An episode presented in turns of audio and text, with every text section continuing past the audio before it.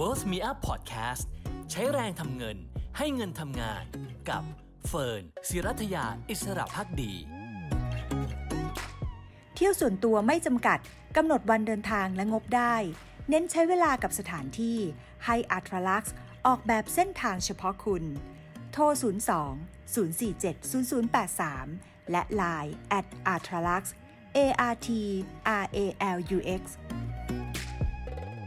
สวัสดีค่ะ คุณผู้ชมคะวันนี้ต้อนรับเข้าสู่ลงทุนนิยมไลฟ์นะคะวันจันทร์ที่ 24 เมษายน 2566 นะคะกับเฟิร์นศิรัถยาอิสรภักดีทาง Wealth Me Up Channel เช่นเคยนะคะ กด subscribe กันไว้ก่อนนะคะ จะได้ไม่พลาดเวลาติดตามข้อมูล แล้วก็มีคอนเทนต์ดีๆ ที่นำมาฝากกันนะคะ วันนี้ตั้งใจจะมาสอนทำนะคะ จริงๆ เป็นตารางที่ถ้าใครตามลงทุนนิยมตาม Wealth Me Up มาเนี่ยก็จะเห็นตารางนี้บ่อยๆนะคะเวลาเฟิร์นไปบรรยายตามสถาบันต่างๆ ตามหน่วยงานต่างๆ ก็จะยกตารางนี้มาแต่ว่าด้วยเวลาที่อาจจะจำกัดทำให้ไม่ได้ลง detail นะคะ วันนี้เลยอยากจะมาโฟกัสเลยว่าเฮ้ยเราควรจะทำนะเป็น 2 ตารางการเงินที่ต้องมีจริง ๆ ถ้าอยากจะรวยนะคะ เป็นตารางที่เฟิร์นทำเองนะคะ อาจจะไม่ได้สมบูรณ์แบบแต่ว่าเป็นสไตล์ที่เฟิร์นคิดว่าน่าจะง่ายสำหรับทุกคน แล้วก็เป็นตารางที่ทำให้เราเห็นสถานะทางการเงิน เห็นสุขภาพการเงินเหมือนเป็นการเช็คอัพตัวเองได้ดีทีเดียวนะคะ จริง ๆ เมื่อปลายสัปดาห์ที่แล้วก็ชวนให้หลายคนไปทำนะคะ แล้วก็มีคนคอมเมนต์มาเหมือนกันว่า ตกใจหลังจากทำไปแล้วนะคะ วันนี้เดี๋ยวมาลงดีเทลกันเลยดีกว่า เพื่อไม่ให้เสียเวลานะคะอะทีนี้ไปดูตารางแรกกันก่อนนะคะ ตารางนี้จะบอกว่าเรารอดหรือว่าเรารวยค่ะ เป็นตารางที่หลายคนฟังจนเบื่อแล้วนะคะคล้ายๆบันทึกรับจ่ายเลยก็ว่าได้นะคะ ตารางนี้ดูฝั่งซ้ายก่อน ฝั่งซ้ายเนี่ยเป็น inflow นะคะ เป็น inflow ก็คือเป็นตารางที่บอกว่าเงินของเราเข้ามาจากไหนบ้าง ฝั่งขวาเป็น outflow คือเงินของเราออกจากกระเป๋าไปไหนบ้างนะคะ เงินเข้ามาจากไหนบ้างเนี่ย หลายคนบอกมีทางเดียวใส่ไปทางเดียวก่อนไม่เป็นไร แต่เฟิร์นขอได้ไหมขอให้ทำช่องของการให้เงินทำงานเผื่อไว้ด้วย เพราะว่านี่เป็นสิ่งที่จะสร้างอิสรภาพทางการเงินให้กับเราค่ะ ดังนั้นถ้าคุณผู้ชมนะคะมีรายได้ไม่ว่าจะกี่ทางให้ใส่มาให้หมดเลยนะคะ รายได้หลักๆ เราจะมาจาก 2 ทาง คือจากการใช้แรงทำเงิน กับการให้เงินทำงานใช้แรงทำเงินเช่นอะไร เช่นเป็นมนุษย์เงินเดือน เช่นเป็นแม่ค้า เช่นทำงานฟรีแลนซ์นะคะ หรือว่าทำอะไรก็ตามแต่ที่เราต้องเอาแรงของเราเนี่ยเป็นแลกเงินมา เอาช่องนี้ใส่เข้าไปเลยนะคะ ทั้งอาชีพหลักอาชีพเสริมนะคะ ส่วนนี้คือส่วนใช้แรงทำเงิน ส่วนที่ 2 คือส่วนให้เงินทำงานนะคะ ในส่วน inflow เนี่ยสำคัญยังไง ส่วนนี้จะเป็นส่วนที่สร้าง wealth หรือว่าสร้างความมั่งคั่งให้กับเรา และเป็นส่วนที่ทำให้เราก้าวสู่คำว่ารวยค่ะ เนื่องจากว่าตารางเนี้ยจะบอกว่าเรารอดหรือรวยถูกไหมทีเนี้ยถ้าเรามีแต่รายได้จากการใช้แรงทำเงินเนี่ยมันอาจจะ รอดได้ แต่ยังไม่รวยเดี๋ยวมาดูกันว่าทำไมนะคะ ทีนี้รายได้จากการให้เงินทำงานโดยปกตินะคะ ก็อาจจะได้เป็นเดือนบางก็ได้เป็นปีถูกไหมบางคนได้เป็นเงินปันผลจากหุ้น เงินปันผลจากกองทุนรวมจาก ETF หรือไม่บางคนก็ได้จากบรรดาค่าเช่าอะที่เป็นรายเดือนอย่างเงี้ยนะคะเราลองใส่มาเป็นรายเดือน เหมือนกับรายได้จากการใช้แรงทำเงิน จะได้รู้ว่า average เนี่ยต่อเดือนค่าเฉลี่ยแล้วเราได้เดือนละ ประมาณกี่บาทนะคะ เช่นสมมุติเรามีเงินปันผลของหุ้น A ที่เราได้ปีที่แล้วเราก็เพิ่งเห็นแล้วว่าเขาปันผลมาเรียบร้อยแล้วใช่ไหมคะ ได้กี่บาทก็เอามาหาร 12 แล้วก็มาใส่เป็นรายเดือนแบบเนี้ยก็ได้นะคะ หลังจากนั้นเราก็พักส่วนนี้ไว้ก่อนนะคะ ส่วนของการใช้แรงทำเงินกับการให้เงินทำงาน ลองดูเพราะว่าแต่ละคนอาจจะมีฝั่งเดียวอย่างที่บอกว่าแม้จะมีใช้แรงทำเงินแต่ทำตารางเผื่อไว้เลย ว่าเราต้องเติมฝั่งให้เงินทำงานนะ ถ้าเราอยากจะก้าวสู่คำว่ารวยนะคะ อันนี้พักไว้ก่อนฝั่ง inflow หรือเงินเข้าเนี่ยเป็นเรื่องปกติค่ะ เพราะว่าเราพอทราบอยู่แล้วแหละว่าเงินเดือนเท่าไหร่ฟรีแลนซ์ได้ประมาณเดือนละกี่บาท แล้วก็ส่วนของรายได้จากส่วนอื่นๆนะคะ จะเป็นจากการให้เงินทำงานหรือว่าจากค่าเช่าอะไรก็ตามแต่เนี่ยมากน้อยแค่ไหน แต่ส่วนที่หลายคนมักจะไม่ค่อยรู้กันอย่างเนี้ย ก่อนที่ทำตลาดเนี้ยถ้าเฟิร์นถามแบบตรงๆเลยนะ เราใช้เงินเดือนละกี่บาทไปกับอะไรบ้างไหนคลิฟายฟังหน่อยอธิบายมาให้ฟังหน่อยได้ไหมคะ เชื่อว่าหลายคนแบบเออตอบไม่ได้นะ อาจจะไม่ได้เป๊ะหรือไม่ได้เลยแล้วแต่คนนะคะ ทีนี้ฝั่งขวาเนี่ยแหละ ที่อยากจะให้ทุกคนรู้ว่า outflow ของเราเงินที่มันไหลออกจากกระเป๋าเนี่ย มันมีอะไรบ้างนะคะ ซึ่งโดยปกติแล้วเนี่ยนะคะมันจะมี 2 ส่วนด้วยกัน คือส่วนค่าใช้จ่าย ที่อาจจะแยกละเอียดกว่านี้ก็ได้นะ บางคนจะเป็นค่าใช้จ่ายประจำกับค่าใช้จ่ายผันแปรอันนี้ก็จะดีนะคะ เพราะค่าใช้จ่ายประจำบางอย่างตัดไม่ได้ เช่นค่าน้ำค่าไฟค่าบ้านค่ารถอะไรอย่างเงี้ยที่เราต้องผ่อนถูกไหมคะ แต่มันมีค่าใช้จ่ายผันแปรที่มันตัดได้ เช่น ค่าอาหาร ค่าปาร์ตี้ ค่าช้อปปิ้งแบบนี้เป็นต้น ทีนี้เราอย่าประเมินคร่าวๆค่ะ ตัวเลขนี้สำคัญนะคะ ฝั่ง outflow เนี่ยเฟินขอเลยว่าใช้เวลากับมันสักประมาณเดือนถึง 2 เดือน เราจะเห็นเลยนะคะ ลงมันทุกวันนะคะ อาจจะยังไม่ต้องลงใส่ตารางก่อน ลงใส่มือถือก่อนก็ได้นะคะว่า ลบชานมไข่มุก 100 บาท ลบอะไรดีอะกระเป๋าสตางค์ใบใหม่ 2,000 บาทสมมตินะคะ จ่ายอะไรไปในวันไหน ก็ใส่ไปในโน้ตหรือว่าในโทรศัพท์ของเราก่อนนะคะ เพื่ออะไรเพื่อให้เรามา sum ยอดมาในแต่ละเดือนเป็นค่าเฉลี่ยดูนะคะว่าเอ๊ะกับช้อปปิ้งอะหมวดช้อปปิ้งเท่าไหร่นะคะ หมวดการกินเท่าไหร่ หมวดท่องเที่ยวเท่าไหร่อย่างเงี้ย เราจะได้เห็นว่าเฮ้ยบางทีอะเราอะกินมากกว่าช็อป แต่เราไม่รู้สึกเราช็อปเยอะ เพราะว่าเราช็อปเนี่ยอาจจะถี่แต่เงินน้อยอะแต่กินเนี่ย ไม่ค่อยถี่ถูกไหมเพราะว่าเรากินก็อาจได้มากสุดก็ 3 4 มื้อแหละ แต่ว่ากินทีจัดเต็มไงบุฟเฟ่ตลอดเลยอะไรอย่างเงี้ยเป็นต้น ค่าใช้จ่ายมันเลยสูงโดยรวม เราจะได้รู้ว่าเราควรมาจัดการอะไรนะคะ อันนี้คือส่วนของ outflow ที่เป็นค่าใช้จ่าย ประจำกับพันแปลถ้าแยกได้ดี ถ้าแยกไม่ได้นะคะ เราก็มาสั่งเอาไว้ หรือถ้าใครบอกว่าได้ละเอียดกว่านั้นนะคะ แยกเป็นหมวดอย่างที่บอกเมื่อสักครู่ก็จะยิ่งดีมากนะคะนี่คือค่าใช้จ่าย ส่วนหนี้สินเนี่ย เชื่อว่าหลายคนมีอยู่นะคะ แต่ว่าเอายอดที่เราจ่ายต่อเดือนนะ คือเงินที่ออกจากกระเป๋า ไม่นับเงินที่เราโปะนะคะ คือถ้าเราโปะเราจะเห็นแล้วว่ามันเหลือเท่าไหร่ เราจะได้รู้ว่าเราจะไปโปะต่อยังไง ถูกไหมทีนี้ฝั่งหนี้สินก็ใส่ไปเลยหนี้บ้านต้องจ่ายเดือนละกี่บาทหนี้รถต้องจ่ายเดือนละเท่าไหร่นะคะ ทีนี้หลังจากเรารวบรวมแล้วก็จะได้ตารางสองส่วนนี้มาเฟินอาจจะพูดไม่ได้ละเอียดได้ขนาดนั้น แต่ว่าถ้าใครระหว่างนี้ ฟังแล้วมีคำถาม หรือว่าถ้าบังเอิญกลับไปทำแล้วมีคำถาม ถามมาได้นะคะ เดี๋ยวเฟิร์นจะหาเวลามาตอบ แล้วก็มาคุยกันหรือถ้ามีโอกาสเดี๋ยวจะพิมพ์ไปในคอมเมนต์นะคะอะทีนี้เรารู้ 2 อันนี้เพื่ออะไร อย่างที่บอกนะคะ inflow ทำได้เลย outflow เนี่ยอาจจะประเมินได้คร่าวๆ แต่เชื่อเฟิร์นเถอะว่าลองทำบันทึกรับจ่ายสักเดือน 2 เดือน อ่า 2 เดือนเนี่ยกำลังสวยเลย แต่มันอาจจะอึดอัดหน่อยนะแบบจดทุกอย่างเลยแต่เชื่อเฟิร์นแม้สัก 2 เดือนเนี่ยเห็นแล้ว ว่าทรงของเราเนี่ยแบดหรือเปล่านะคะทรงยังแบดแซดยังบ่อยหรือเปล่าหรือว่าเป็นทรงปกติหรือว่าเฮ้ยทรงเราดีกว่าที่คิดนะ มันจะเห็นจากตัว outflow นี่แหละ inflow เนี่ยเฟินไม่ค่อยห่วงนะแต่เฟินห่วง outflow มากกว่าที่หลายคนเนี่ยไม่กล้าลง จ่ายไป 10 บาท 20 บาท 50 บาท 99 บาทไม่กล้าลง แต่ว่าไอ้รูรั่วเล็กๆ เหล่านี้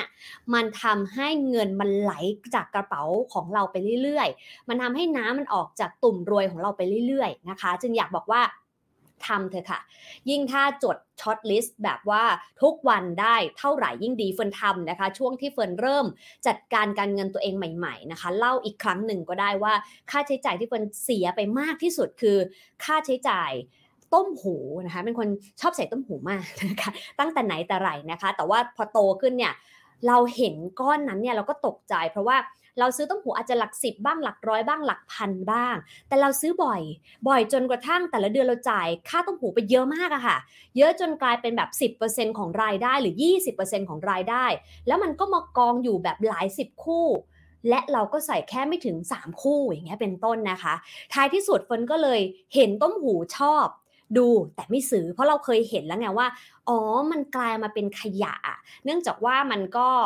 บริจาคได้เนาะ แต่มันไปขายต่อเนี่ยยากลำบากมากนะคะ เพราะว่าเราไม่ได้ซื้อตอนนั้นนะซื้อของราคาแบบไม่ค่อยสูง ดังนั้นก็ได้แต่บริจาคนะคะให้กับคนที่ เขาน่าจะได้ไปใช้ต่อเช่น บางมูลนิธิ เขาก็รับไปขายเพื่อจะนำเป็นทุนการศึกษาอย่างมูลนิธิปันกันอย่างเงี้ยเป็นต้นนะคะอันนั้นอีกเรื่องหนึ่ง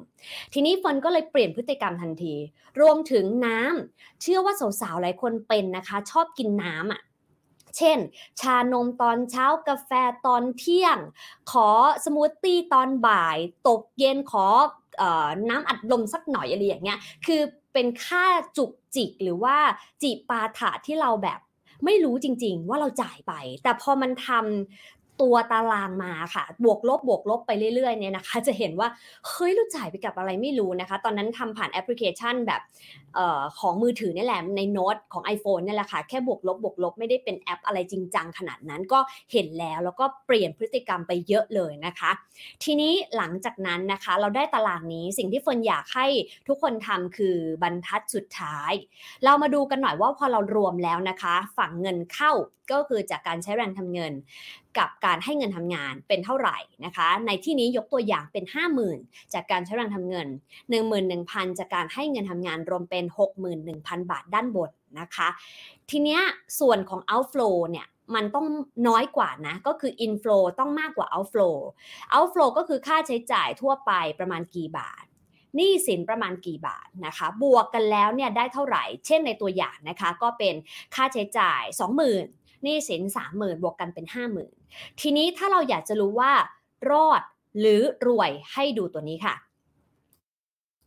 อันนี้เป็นอัตราส่วนนะคะ ความอยู่รอด คือเราจะรอดก็ต่อเมื่ออะไรเมื่ออินฟลูทั้งหมดคือบรรทัดบนนะคะรายได้จากการใช้แรงทำเงิน บวกกับรายได้จากการให้เงินทำงาน คือรวมแล้วเนี่ยประมาณสัก 61,000 บาทเนี่ยนะคะ เดี๋ยวเฟินเลื่อนหน้าให้อะ ถ้าประมาณ 61,000 บาทที่มีเนี่ยมันมากกว่า 50,000 บาทข้างล่างนะคะก็คือตัวส่วนที่เป็นรายจ่ายมากกว่า 1 แสดงว่าอยู่รอดอะหลายคนนะคะที่รู้สึกว่าเฮ้ยทำไมเราชักหน้าไม่ถึงหลัง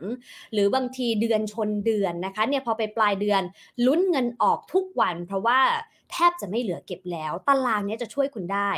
มันจะทำให้เห็นพฤติกรรมการใช้จ่ายเงิน outflow ของเราค่ะ เพราะว่า inflow บางทีมันบริหารจัดการไม่ง่ายนะคะ โดยเฉพาะถ้าใครเป็นมนุษย์เงินเดือนก็จะได้ fix อยู่แล้วถูกไหมคะ ยกเว้นใครที่เป็นฟรีแลนซ์เนี่ยขยันหน่อยหางานเยอะหน่อยนะคะ ใครทำธุรกิจนะคะก็พยายามขายรูปแบบใหม่ๆนะคะหรือไม่ก็ทำการตลาดมากหน่อย หรือว่าก็ไปหาลูกค้ากลุ่มใหม่หาสินค้าบริการใหม่ๆมาขายแบบเนี้ยก็อาจจะพอเสริมในฝั่งของการใช้แรงทำเงินได้บ้างนะคะ แต่ฝั่งตัว outflow หรือเงินที่ออกเนี่ยมันอาจจะควบควบคุมได้ง่ายกว่านะคะ วิธีการคือให้ไปดูนะคะว่าเรามี outflow เนี่ยนะคะ ส่วนไหนที่พอจัดการได้บ้าง อะไรที่ตัดได้ตัดไปเลยค่ะ ไม่ต้องไปแคร์ใคร เอาตัวเองให้รอดก่อนนะคะ เนื่องจากว่าปัจจุบันเฟิร์นเชื่อว่าหลายคนก็จะแคร์เนาะแคร์เพื่อนฝูงแคร์สังคม แคร์คนที่อยู่ในโซเชียลอะไรเงี้ยเฟนวันก่อนไปกินอาหารร้านหนึ่งซึ่งเป็นเชนของอร้านอาหารญี่ปุ่นใช้คำนี้แล้วกันเนาะแล้วก็มีเด็กนักศึกษา4ี่ห้าคนเดินเข้ามานะคะ ซึ่งเฟินก็ต้องยอมรับว่าเดี๋ยวนี้อาหารเชนเนี่ยราคาสูงเหมือนกันนะจานนึงแบบ 3 4 0 0 อย่างนี้เนาะแต่วันนั้นแบบ ออกกำลังกายมาเหนื่อยมากนะคะ แล้วก็อยากจะให้รางวัลตัวเองอะไรเงี้ยก็ไปทานปุ๊บแล้วน้องๆนนักศึกษานั่งโต๊ะข้างๆ คือได้ยินเขาคุยกันพอดีนะคะ ไม่ได้อยากจะแอบฟังแต่ว่าด้วยความที่มันนั่งติดกันเนาะเขาก็พูดขึ้นมาเลยคนนึงบอกหูข้าวอะข้าวราคาเนี้ยเขาก็พูดแบบตามสไตล์เขาเนาะบอกว่าตัวเขาเองอะเพิ่งได้เงินจากพ่อมา จ่ายมื้อเนี้ย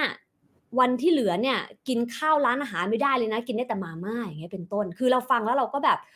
เออเราเข้าใจเขานะ แต่เขาก็ตัดสินใจที่จะกินต่อก็คือเขาเลือกที่จะใช้เงินไปกับอาหารกับสิ่งที่เขาชอบด้วยการตัดสินใจนั้นแล้ว แต่เฟิร์นเชื่อว่า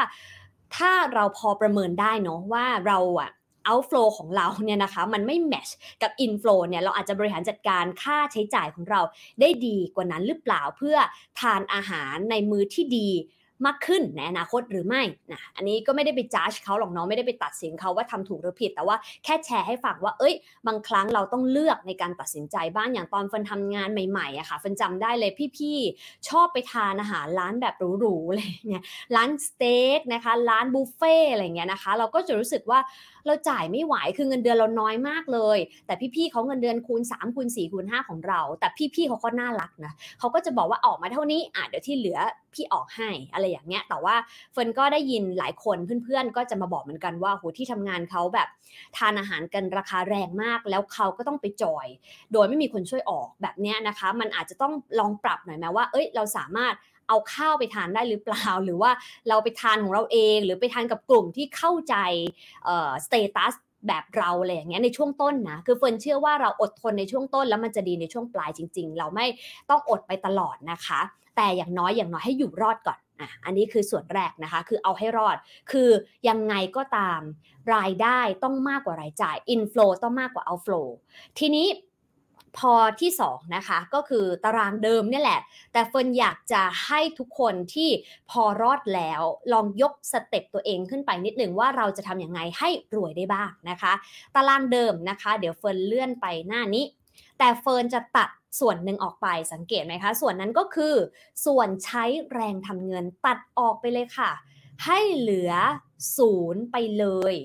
คือส่วนนี้นะคะ ที่น่าสนใจคือถ้าเราอยากรวย รายได้ของเราต้องมาจากการให้เงินทำงาน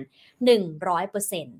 เพื่อที่จะสร้างอิสรภาพทางการเงิน หมายความว่ายังไงที่เฟิร์นบอกว่าตั้งแต่ต้นนะคะ ว่าอยากให้ทำส่วนของตารางเนี้ยให้มีช่องให้เงินทำงานรอไว้เลย แม้วันนี้เรายังไม่มีรายได้จากส่วนนั้น แต่ตั้งใจเอาไว้หน่อย ตั้งเป้าหมายเอาไว้หน่อยว่าเราจะต้องมีรายได้จากส่วนนั้นให้ได้ จะจากค่าเช่าในการซื้อสังหาริมทรัพย์ปล่อยเช่า จะจากเงินปันผลจากหุ้นที่ลงทุนก็ได้นะคะ หรือว่า จาก passive income ในรูปแบบอื่น ซึ่งแต่ละคนจะมีวิธีไม่เหมือนกันมีความถนัดไม่เหมือนกันบางคนเป็นช่างภาพ ก็ถ่ายภาพไปลงใน get the image stock shutter แบบนี้นะคะ เพื่อที่จะได้ passive income กลับเข้ามา บางคนเป็นยูทูบเบอร์นะคะ ก็ทำคอนเทนต์ฟีดเข้าไปก็ได้รายได้เป็น passive income กลับมาถ้าเป็นคลิปที่ฮิตๆเนี่ยยังไงก็สร้างรายได้ให้ต่อเนื่องอยู่แล้วอย่างเงี้ยเป็นต้นนะคะทำไมถึงต้องเป็นแบบนั้น เพราะว่าจริง ๆ แล้วเราจะรวยได้ก็ต่อเมื่อ ตัวรายได้จากการให้เงินทำงานเนี่ยค่ะ มากกว่ารายจ่ายทั้งหมด ถ้ามากกว่ารายจ่ายได้เมื่อไหร่นะคะ เอาตัวรายได้จากการให้เงินทำงาน หารรายจ่ายมากกว่า 1 เท่ากับรวยค่ะ ทีนี้ถ้าเราย้อนกลับไปดูหน้าเมื่อกี้ถามว่าเรารวยอย่างคำตอบคือยังไม่รวยเนาะ เพราะว่ารายได้จากการให้เงินทำงานของเราที่มาจากค่าเช่ามาจากเงินปันผลทั้งหุ้นทั้งกองทุนเนี่ยมันยังแค่ 11,000 บาทอยู่เลย แต่ค่าใช้จ่ายของเราเนี่ยมันยัง 50,000 บาทเนี่ยทีเนี้ยมันไม่มีทางที่เราจะเข้าสู่โหมดรวย ถ้ารายได้จากการให้เงินทำงานหรือว่า passive income มันน้อยกว่ารายจ่าย ดังนั้นวิธีการคืออะไรคะ มันมีอยู่ 2 อย่างเท่านั้นแหละ 1. คือเพิ่มรายได้จากการให้เงินทำงาน สะสมหุ้นพื้นฐานดีมีเงินปันผล สะสมกองทุนพื้นฐานดีที่สามารถเติบโตและจ่ายเงินปันผลเป็นแพสซีฟให้เราได้ต่อเนื่อง สะสมอสังหาริมทรัพย์เพื่อจ่ายค่าเช่าให้เราได้ สะสมผลงานเพื่อสร้างแพสซีฟอินคัมเช่นลิขสิทธิ์อะไรต่างๆ เป็นต้น กับอีกวิธีหนึ่งคืออะไร คือลดรายจ่ายลงค่ะ เพราะว่าอย่าลืมค่ะ กระเป๋าสตางค์ของเรามีแค่ 2 ทาง inflow เงินเข้า outflow เงินออก เราปิดให้มันออกให้น้อยที่สุด หรือเปิดให้มันเข้าให้มากที่สุดได้เท่าไหร่ มันก็จะกลับมาสู่โหมดของความรวยได้มากขึ้นเท่านั้นนะคะ ทีนี้การหาอาจจะไม่ง่าย การลดการใช้ลดความอยากหรือว่าประหยัด จัดการสิ่งที่ไม่จำเป็นออกไปจากชีวิต น่าจะง่ายกว่าหรือเปล่า อันนี้คือการตั้งคำถาม แต่แล้วแต่คนนะคะ เพราะว่าเฟิร์นเองเคยคุยกับท่านหนึ่งที่เป็นเจ้าของโชว์รูมรถหรูเขาบอกแบบนี้เขาบอกว่าเฮ้ยคุณเฟิร์นผมเนี่ยเป็นคนไม่คิดเล็กคิดน้อยเรื่องรายจ่ายเลยนะ เพราะผมคิดว่าเอาเวลาที่จะคิดว่าผมควรประหยัดไปเท่าไหร่ ไปหาเงินได้มากกว่านั้นตั้งเยอะ อย่างเงี้ยเป็นต้นคือมุมมองความคิดแต่ละคนไม่เหมือนกันไม่มีผิดถูกนะคะ แต่เฟิร์นเชื่อว่าในวันที่เราเพิ่งเริ่ม การปิด outflow ให้ได้มาก อาจจะช่วยเราได้ง่ายกว่าการเติมฝั่งของ inflow แต่แน่นอนเราต้องทำควบคู่กันไป เราไม่สามารถปิด outflow แล้วก็มี inflow เท่าเดิม แล้วเราจะเข้าสู่อิสรภาพทางการเงินได้แบบร้อยเปอร์เซ็นต์ยากนะคะ แต่เราก็ควรจะพัฒนาตัวเองเสริมทักษะนะคะเพื่อที่จะเพิ่มส่วนของการใช้แรงทำเงิน และให้เงินทำงานควบคู่กันไปด้วย เพราะอะไรคะเพราะว่าถ้าเราใช้แรงทำเงินได้ดีขึ้น เรามีศักยภาพเพิ่มขึ้น เรามีรายได้จากการใช้แรงทำเงินมากขึ้น เราก็จะเหลือเอารายได้ส่วนนี้ไปแบ่งให้เงินทำงานมากขึ้นด้วยเช่นเดียวกัน นั่นคือเหตุผลว่าทำไมทุกอย่างมันกลายเป็นก้อนเดียวกันไปหมดตัดจากกันไม่ได้นะคะ ดังนั้นสิ่งที่วันนี้ลองดูนะคะ อยากให้ทุกคนลองดูก็คือ รอดแล้วหรือยังถ้ารอดแล้วตามสมการนี้คือรายได้ทั้งหมดทั้งจากการใช้แรงทำเงินแล้วก็ให้เงินทำงานเนี่ยรวมกันหารรายจ่ายทั้งหมด ทั้งค่าใช้จ่ายประจำค่าใช้จ่ายพันแปรหนี้สิน ถ้ามากกว่า 1 ก็แปลว่ารอดนะคะ หลังจากรอดตั้งเป้าหมายต่อไป ว่าเราจะรวยด้วยการพยายามหารายได้จากการให้เงินทำงานให้มากขึ้น นั่นไม่ได้หมายความว่าให้เลิกทำงานนะคะ เพราะว่าการทำงานให้ได้ active income จากการใช้แรงทำเงิน เป็นตัวเสริมสำคัญเลยค่ะ ที่จะทำให้เราได้เอาเงินนั้นมาให้เงินทำงานมาสร้าง passive income นะคะ แล้วก็ทำควบคู่ไปกับการลด outflow ก็คือการตัดรายจ่ายไม่จำเป็นการปิดหนี้ให้เร็วที่สุดไม่ก่อหนี้ใหม่ แบบนี้เป็นต้นทำคู่กันไปเลย และเราก็จะก้าวเข้าสู่สมการนี้ค่ะ คือเอารายได้จากการให้เงินทำงาน passive income 100%ตั้ง หารด้วยรายจ่ายทั้งหมด ถ้ารายได้จากการให้เงินทำงานมากขึ้น รายจ่ายลดลงมันก็จะมากกว่า 1 เร็วขึ้นนั่นเอง เห็นไหมคะ มันเป็นไปได้นะ แต่ว่าวิธีการของแต่ละคนเหมือนต่างกันไม่เป็นไร แต่มันมีหลักและนะคะ เราเอาหลักนี้ไปใช้ดูเป็นเชื่อว่ามันทำได้จริงนะคะ แล้วก็เฟิร์นเองก็ ต้องบอกว่าเอ๊ะเรื่องการเงินจากการทำบันทึกรายรับรายจ่ายที่เห็น outflow ของตัวเองแล้วตกใจ จะมองว่าเออยังไง แม้มันจะน่าเบื่อนะคะ แต่มันดีมากเลย เชื่อเถอะว่าอะไรที่มันน่าเบื่อน่าเบื่อเนี่ยนะคะ มันดีกับเราเสมอเช่น การออกกำลังกายสม่ำเสมอมันน่าเบื่อมากนะเฟิร์นเนี่ยตื่นมา 20 นาที ในแต่ละวันเนี่ยออกกำลังกายร้อนแค่ไหนก็ต้องออก ง่วงแค่ไหนยกเว้นแบบไม่ไหวจริงก็จะนอนแต่ถ้าง่วงจริงๆนะคะ เราก็ยังไหวเนี่ยก็จะออกนะคะแต่อาจจะออกเบาหน่อย เช่นปกติวิ่งคาร์ดิโอก็จะกลายเป็นโยคะบ้างนะคะ หรือไม่ก็ plank เบาๆ 2 นาทีอะไรอย่างเงี้ยคือให้ได้รู้สึกว่าได้ออกกำลังกาย มันน่าเบื่อนะมันเหนื่อยนะ มันไม่มีคนเห็นหรอก แต่ว่ามันดีกับตัวเรามากเลย การทานอาหารที่มีต่อดีต่อสุขภาพ เช่นผัก เช่นโปรตีนดีอะไรอย่างเงี้ยนะคะ หรือว่า ไขมันดี ผลไม้ผักมันไม่ได้โอ้โหน่ากินเหมือนกับหมูทอด จิ้มจุ่มปิ้งย่างหรอกค่ะ มันไม่ได้จันโลงแบบโอ้โหกระเพาะเราขนาดนั้น ปากเราขนาดนั้น แต่มันดีกับสุขภาพเห็นไหมอะไรที่มันน่าเบื่อมันดีการอ่านหนังสืออย่างเงี้ยนะคะแบบโอ้ยแทนที่จะดูซีรีส์หรือว่าไถแพลตฟอร์มอื่นๆอย่างเงี้ยนะคะ การอ่านหนังสือมันน่าเบื่อเหมือนกันนะบางทีแบบเออ แต่ว่ามันดีกับเรามากๆเลยในการเอามาใช้ในการเพิ่มทักษะหรือว่าการทำงานจำไว้เลยค่ะว่าอะไรที่มันน่าเบื่อที่ไม่มีคนอยากทำสักเท่าไหร่อะแต่ถ้าทำแล้วมันดีกับเราจริง ๆ การเงินก็เช่นกันนะคะ การจดบันทึกรับจ่ายน่าเบื่อมากเลยอะแต่ทำเถอะสัก 2 เดือนเห็นผลจริงๆอะ ทีนี้มาต่อกันนะคะ นี่คือตารางแรกก็ใช้เวลาไปครึ่งชั่วโมงนะคะ จะได้เห็นว่าตารางนี้ได้โปรดนะคะ กลับไปทำกันนะคะแล้วก็เป็นยังไงก็ลองดูแล้วก็ลองรีวิวตัวเอง แต่ถ้าติดขัดมีคำถามสงสัยก็คอมเมนต์มาได้นะคะ เดี๋ยวเฟิร์นจะค่อยๆ ช่วยตอบให้นะคะ อันนี้คือตารางแรกก่อน รอดหรือรวย บอกกันหน่อยก็ได้นะคะ อันนี้คือตารางที่ 1 ทีนี้ไปดูอีกหนึ่งตารางอันนี้สนุกเฟิร์นชอบมากนะคะคนไม่ค่อยทำกัน อันนี้เรียกว่าเป็นตารางเปรียบเทียบว่าเรารวยขึ้นหรือจนลงอะ capture หน้านี้ไว้ก่อนนะคะ อันนี้เป็นสมการที่เฟิร์นใส่ไว้ให้ แบบคร่าวๆ เดี๋ยวเฟิร์นจะให้ไปดู Excel ที่เฟิร์นลองทำตัวอย่างมานะคะ ตารางนี้คืออะไร ตารางนี้เนี่ยเฟิร์นชอบมากเพราะเฟิร์นรู้สึกว่ากว่าเฟิร์นจะได้มันมาเนี่ยมันเหนื่อยเหมือนกันนะคะเพราะว่าเฟิร์นก็ต้องคิดว่าเออจะใส่อะไรไปบ้างนะคะ แล้วก็กว่าจะได้แต่ละสินทรัพย์มาครบเนี่ยมันกินเวลาแต่มันดีมากจริง ๆ เพราะหนึ่งมันช่วยให้เรารู้ว่าตกลงเนี่ยเรารวยหรือเราจนก่อนนะสองเรารวยขึ้นหรือเราจนลงสามตกลงที่เราขาดทุนเนี่ยมันขาดทุน จากอะไรกันแน่แล้วพอร์ตเราวันนี้เป็นบวกหรือลบทั้งหมด 4 คือมันส่งต่อเป็นมรดกได้ด้วย 5 คือมันทำให้เราสามารถจัดการ portfolio ของเราได้อย่างมีประสิทธิภาพนะคะ มันไม่ใช่ตารางที่ซับซ้อนหรือว่าเทคนิคจ๋าหรือว่าละเอียดยิบอะไรนะคะ แต่ว่ามันเป็นตารางที่เดี๋ยวเฟิร์นจะค่อยๆเล่าให้ฟังว่ามันมีส่วนไหนบ้าง ส่วนแรกส่วนสินทรัพย์นะคะ ส่วนสินทรัพย์เนี่ยอันนี้คือคร่าวมากๆนะจริงๆ ตารางเฟิร์นอาจจะเยอะกว่านี้ แต่ว่าตัดออกไปบ้างแล้วให้เห็นความง่ายแล้วก็ท้ายที่สุดเดี๋ยวไปเติมกันเองได้นะคะ ส่วนนี้นะคะตารางสินทรัพย์เนี่ยฝั่งแรกก็คือคอลัมน์ฝั่งซ้ายตัวเองเนี่ยนะคะ ก็เป็นสินทรัพย์ใส่ไปเลยว่าเป็นหุ้นเป็นกองทุนอะไร เป็นอสังหาเป็นเงินสดเป็นทองคำเป็นสินทรัพย์ประเภทไหนใส่ไป ตัว B นะคะเป็นประเภท เพราะว่าแต่ละคนเนี่ยเชื่อว่าลงทุนเยอะมาก เฟิร์นเคยไปบรรยายนะคะชอบเล่าเรื่องนี้ในองค์กรแล้วก็เขาจัด class one on one ให้กับพนักงานที่ perform ดีๆ อย่างเงี้ยนะคะ ประมาณสักสิบคนนะเฟิร์นจำตัวเลขไม่ผิด แล้วเขาก็มา one on one กับเฟิร์นเฟิร์นก็จะให้ทำตารางนี้ แล้วก็จะ consult เป็นคนๆเชื่อไหมว่ามีคนแบบมีประเภทสินทรัพย์ของเขาทั้งหมดนะคะเขาบอกเขาตกใจเพราะเขาก็ไม่รู้เหมือนกัน เกิน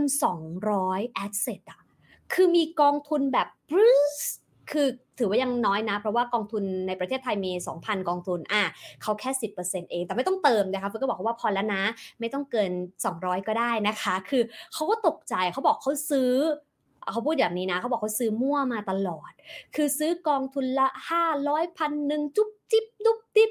แล้วก็กลายเป็นว่าไปตกใจกับกองทุนเล็ก ๆ น้อย ๆ เหล่านั้น เวลามันลงไปแบบ 50%เฮ้ย พูด 50%มันเยอะ แต่มันคือเท่าไหร่คะ จาก 500 เหลือ 250อะคือพอไม่ทำตารางเนี่ย เราก็จะไปแพนิคหรือไปใส่ใจหรือว่าไปให้น้ำหนักกับสิ่งที่อาจจะไม่ได้มีน้ำหนักจริง ๆตารางนี้มันจะช่วยได้นะคะนี่คือคอลัมน์ B คือประเภทก่อนนะคะ ไปดูไปไล่ดูกันสนุกเชื่อฟันสีแล้วเราจะตกใจว่า เรามีสินทรัพย์เยอะขนาดนี้เลยหรือฟันเชื่อว่าหลายคนเป็นแบบนั้นนะคะ แต่มีดีกว่าไม่มีนะอะ C คือชื่อย่อเพื่อเราเสิร์ชได้ง่ายหน่อยนะคะ เช่น A B C อะไรอย่างเงี้ยหรือหุ้น X Y Z อะไรเงี้ยก็ว่าไป D Doc คือมูลค่าปัจจุบัน อันนี้ฟันไล่ไปก่อนเดี๋ยวค่อยไปยกตัวอย่างนะคะ E คือตัวจำนวนหน่วยนะคะ เช่น 1 ตัว 2 ตัวสำหรับหุ้นนะคะเอ่อ10หน่วย 20 หน่วยสำหรับกองทุนก็แล้วแต่นะคะ หรือใครมีอสังหาริมทรัพย์อย่างเงี้ยก็ใส่เข้าไปมี ทองคำกี่บาท หรือว่ากี่หน่วยก็ใส่เข้าไปนะคะ หลังจากนั้นก็เอา D กับ E มาคูณกัน ก็จะได้มูลค่ารวมณปัจจุบันถูกไหมคืออย่างบ้านเนี่ยก็คือขายวันนี้ได้ราคาเท่าไหร่ ให้เอาตัวเลขนั้นมาใส่ ไม่ใช่ราคาซื้อนะคะ เช่นบ้านซื้อมา 5 ล้านแต่ขายได้ 5 ล้าน 5 ใส่ 5 ล้าน 5 เข้าไป เพราะว่าเรากำลังพูดถึงมูลค่าปัจจุบันนะคะส่วนตัว G ก็คือต้นทุน เช่นซื้อมา 5 ล้าน อะเมื่อกี้บอกแล้วบ้านมาซื้อมา 5 ล้าน ต้นทุนคือ 5 ล้าน เช่นเดียวกันกองทุนรวมหรือหุ้นตัวอื่นก็ใส่เข้าไป บางคนละเอียดกว่านั้น คือใส่เป็นยูนิตเลยอะว่าซื้อหุ้นตัว A เนี่ย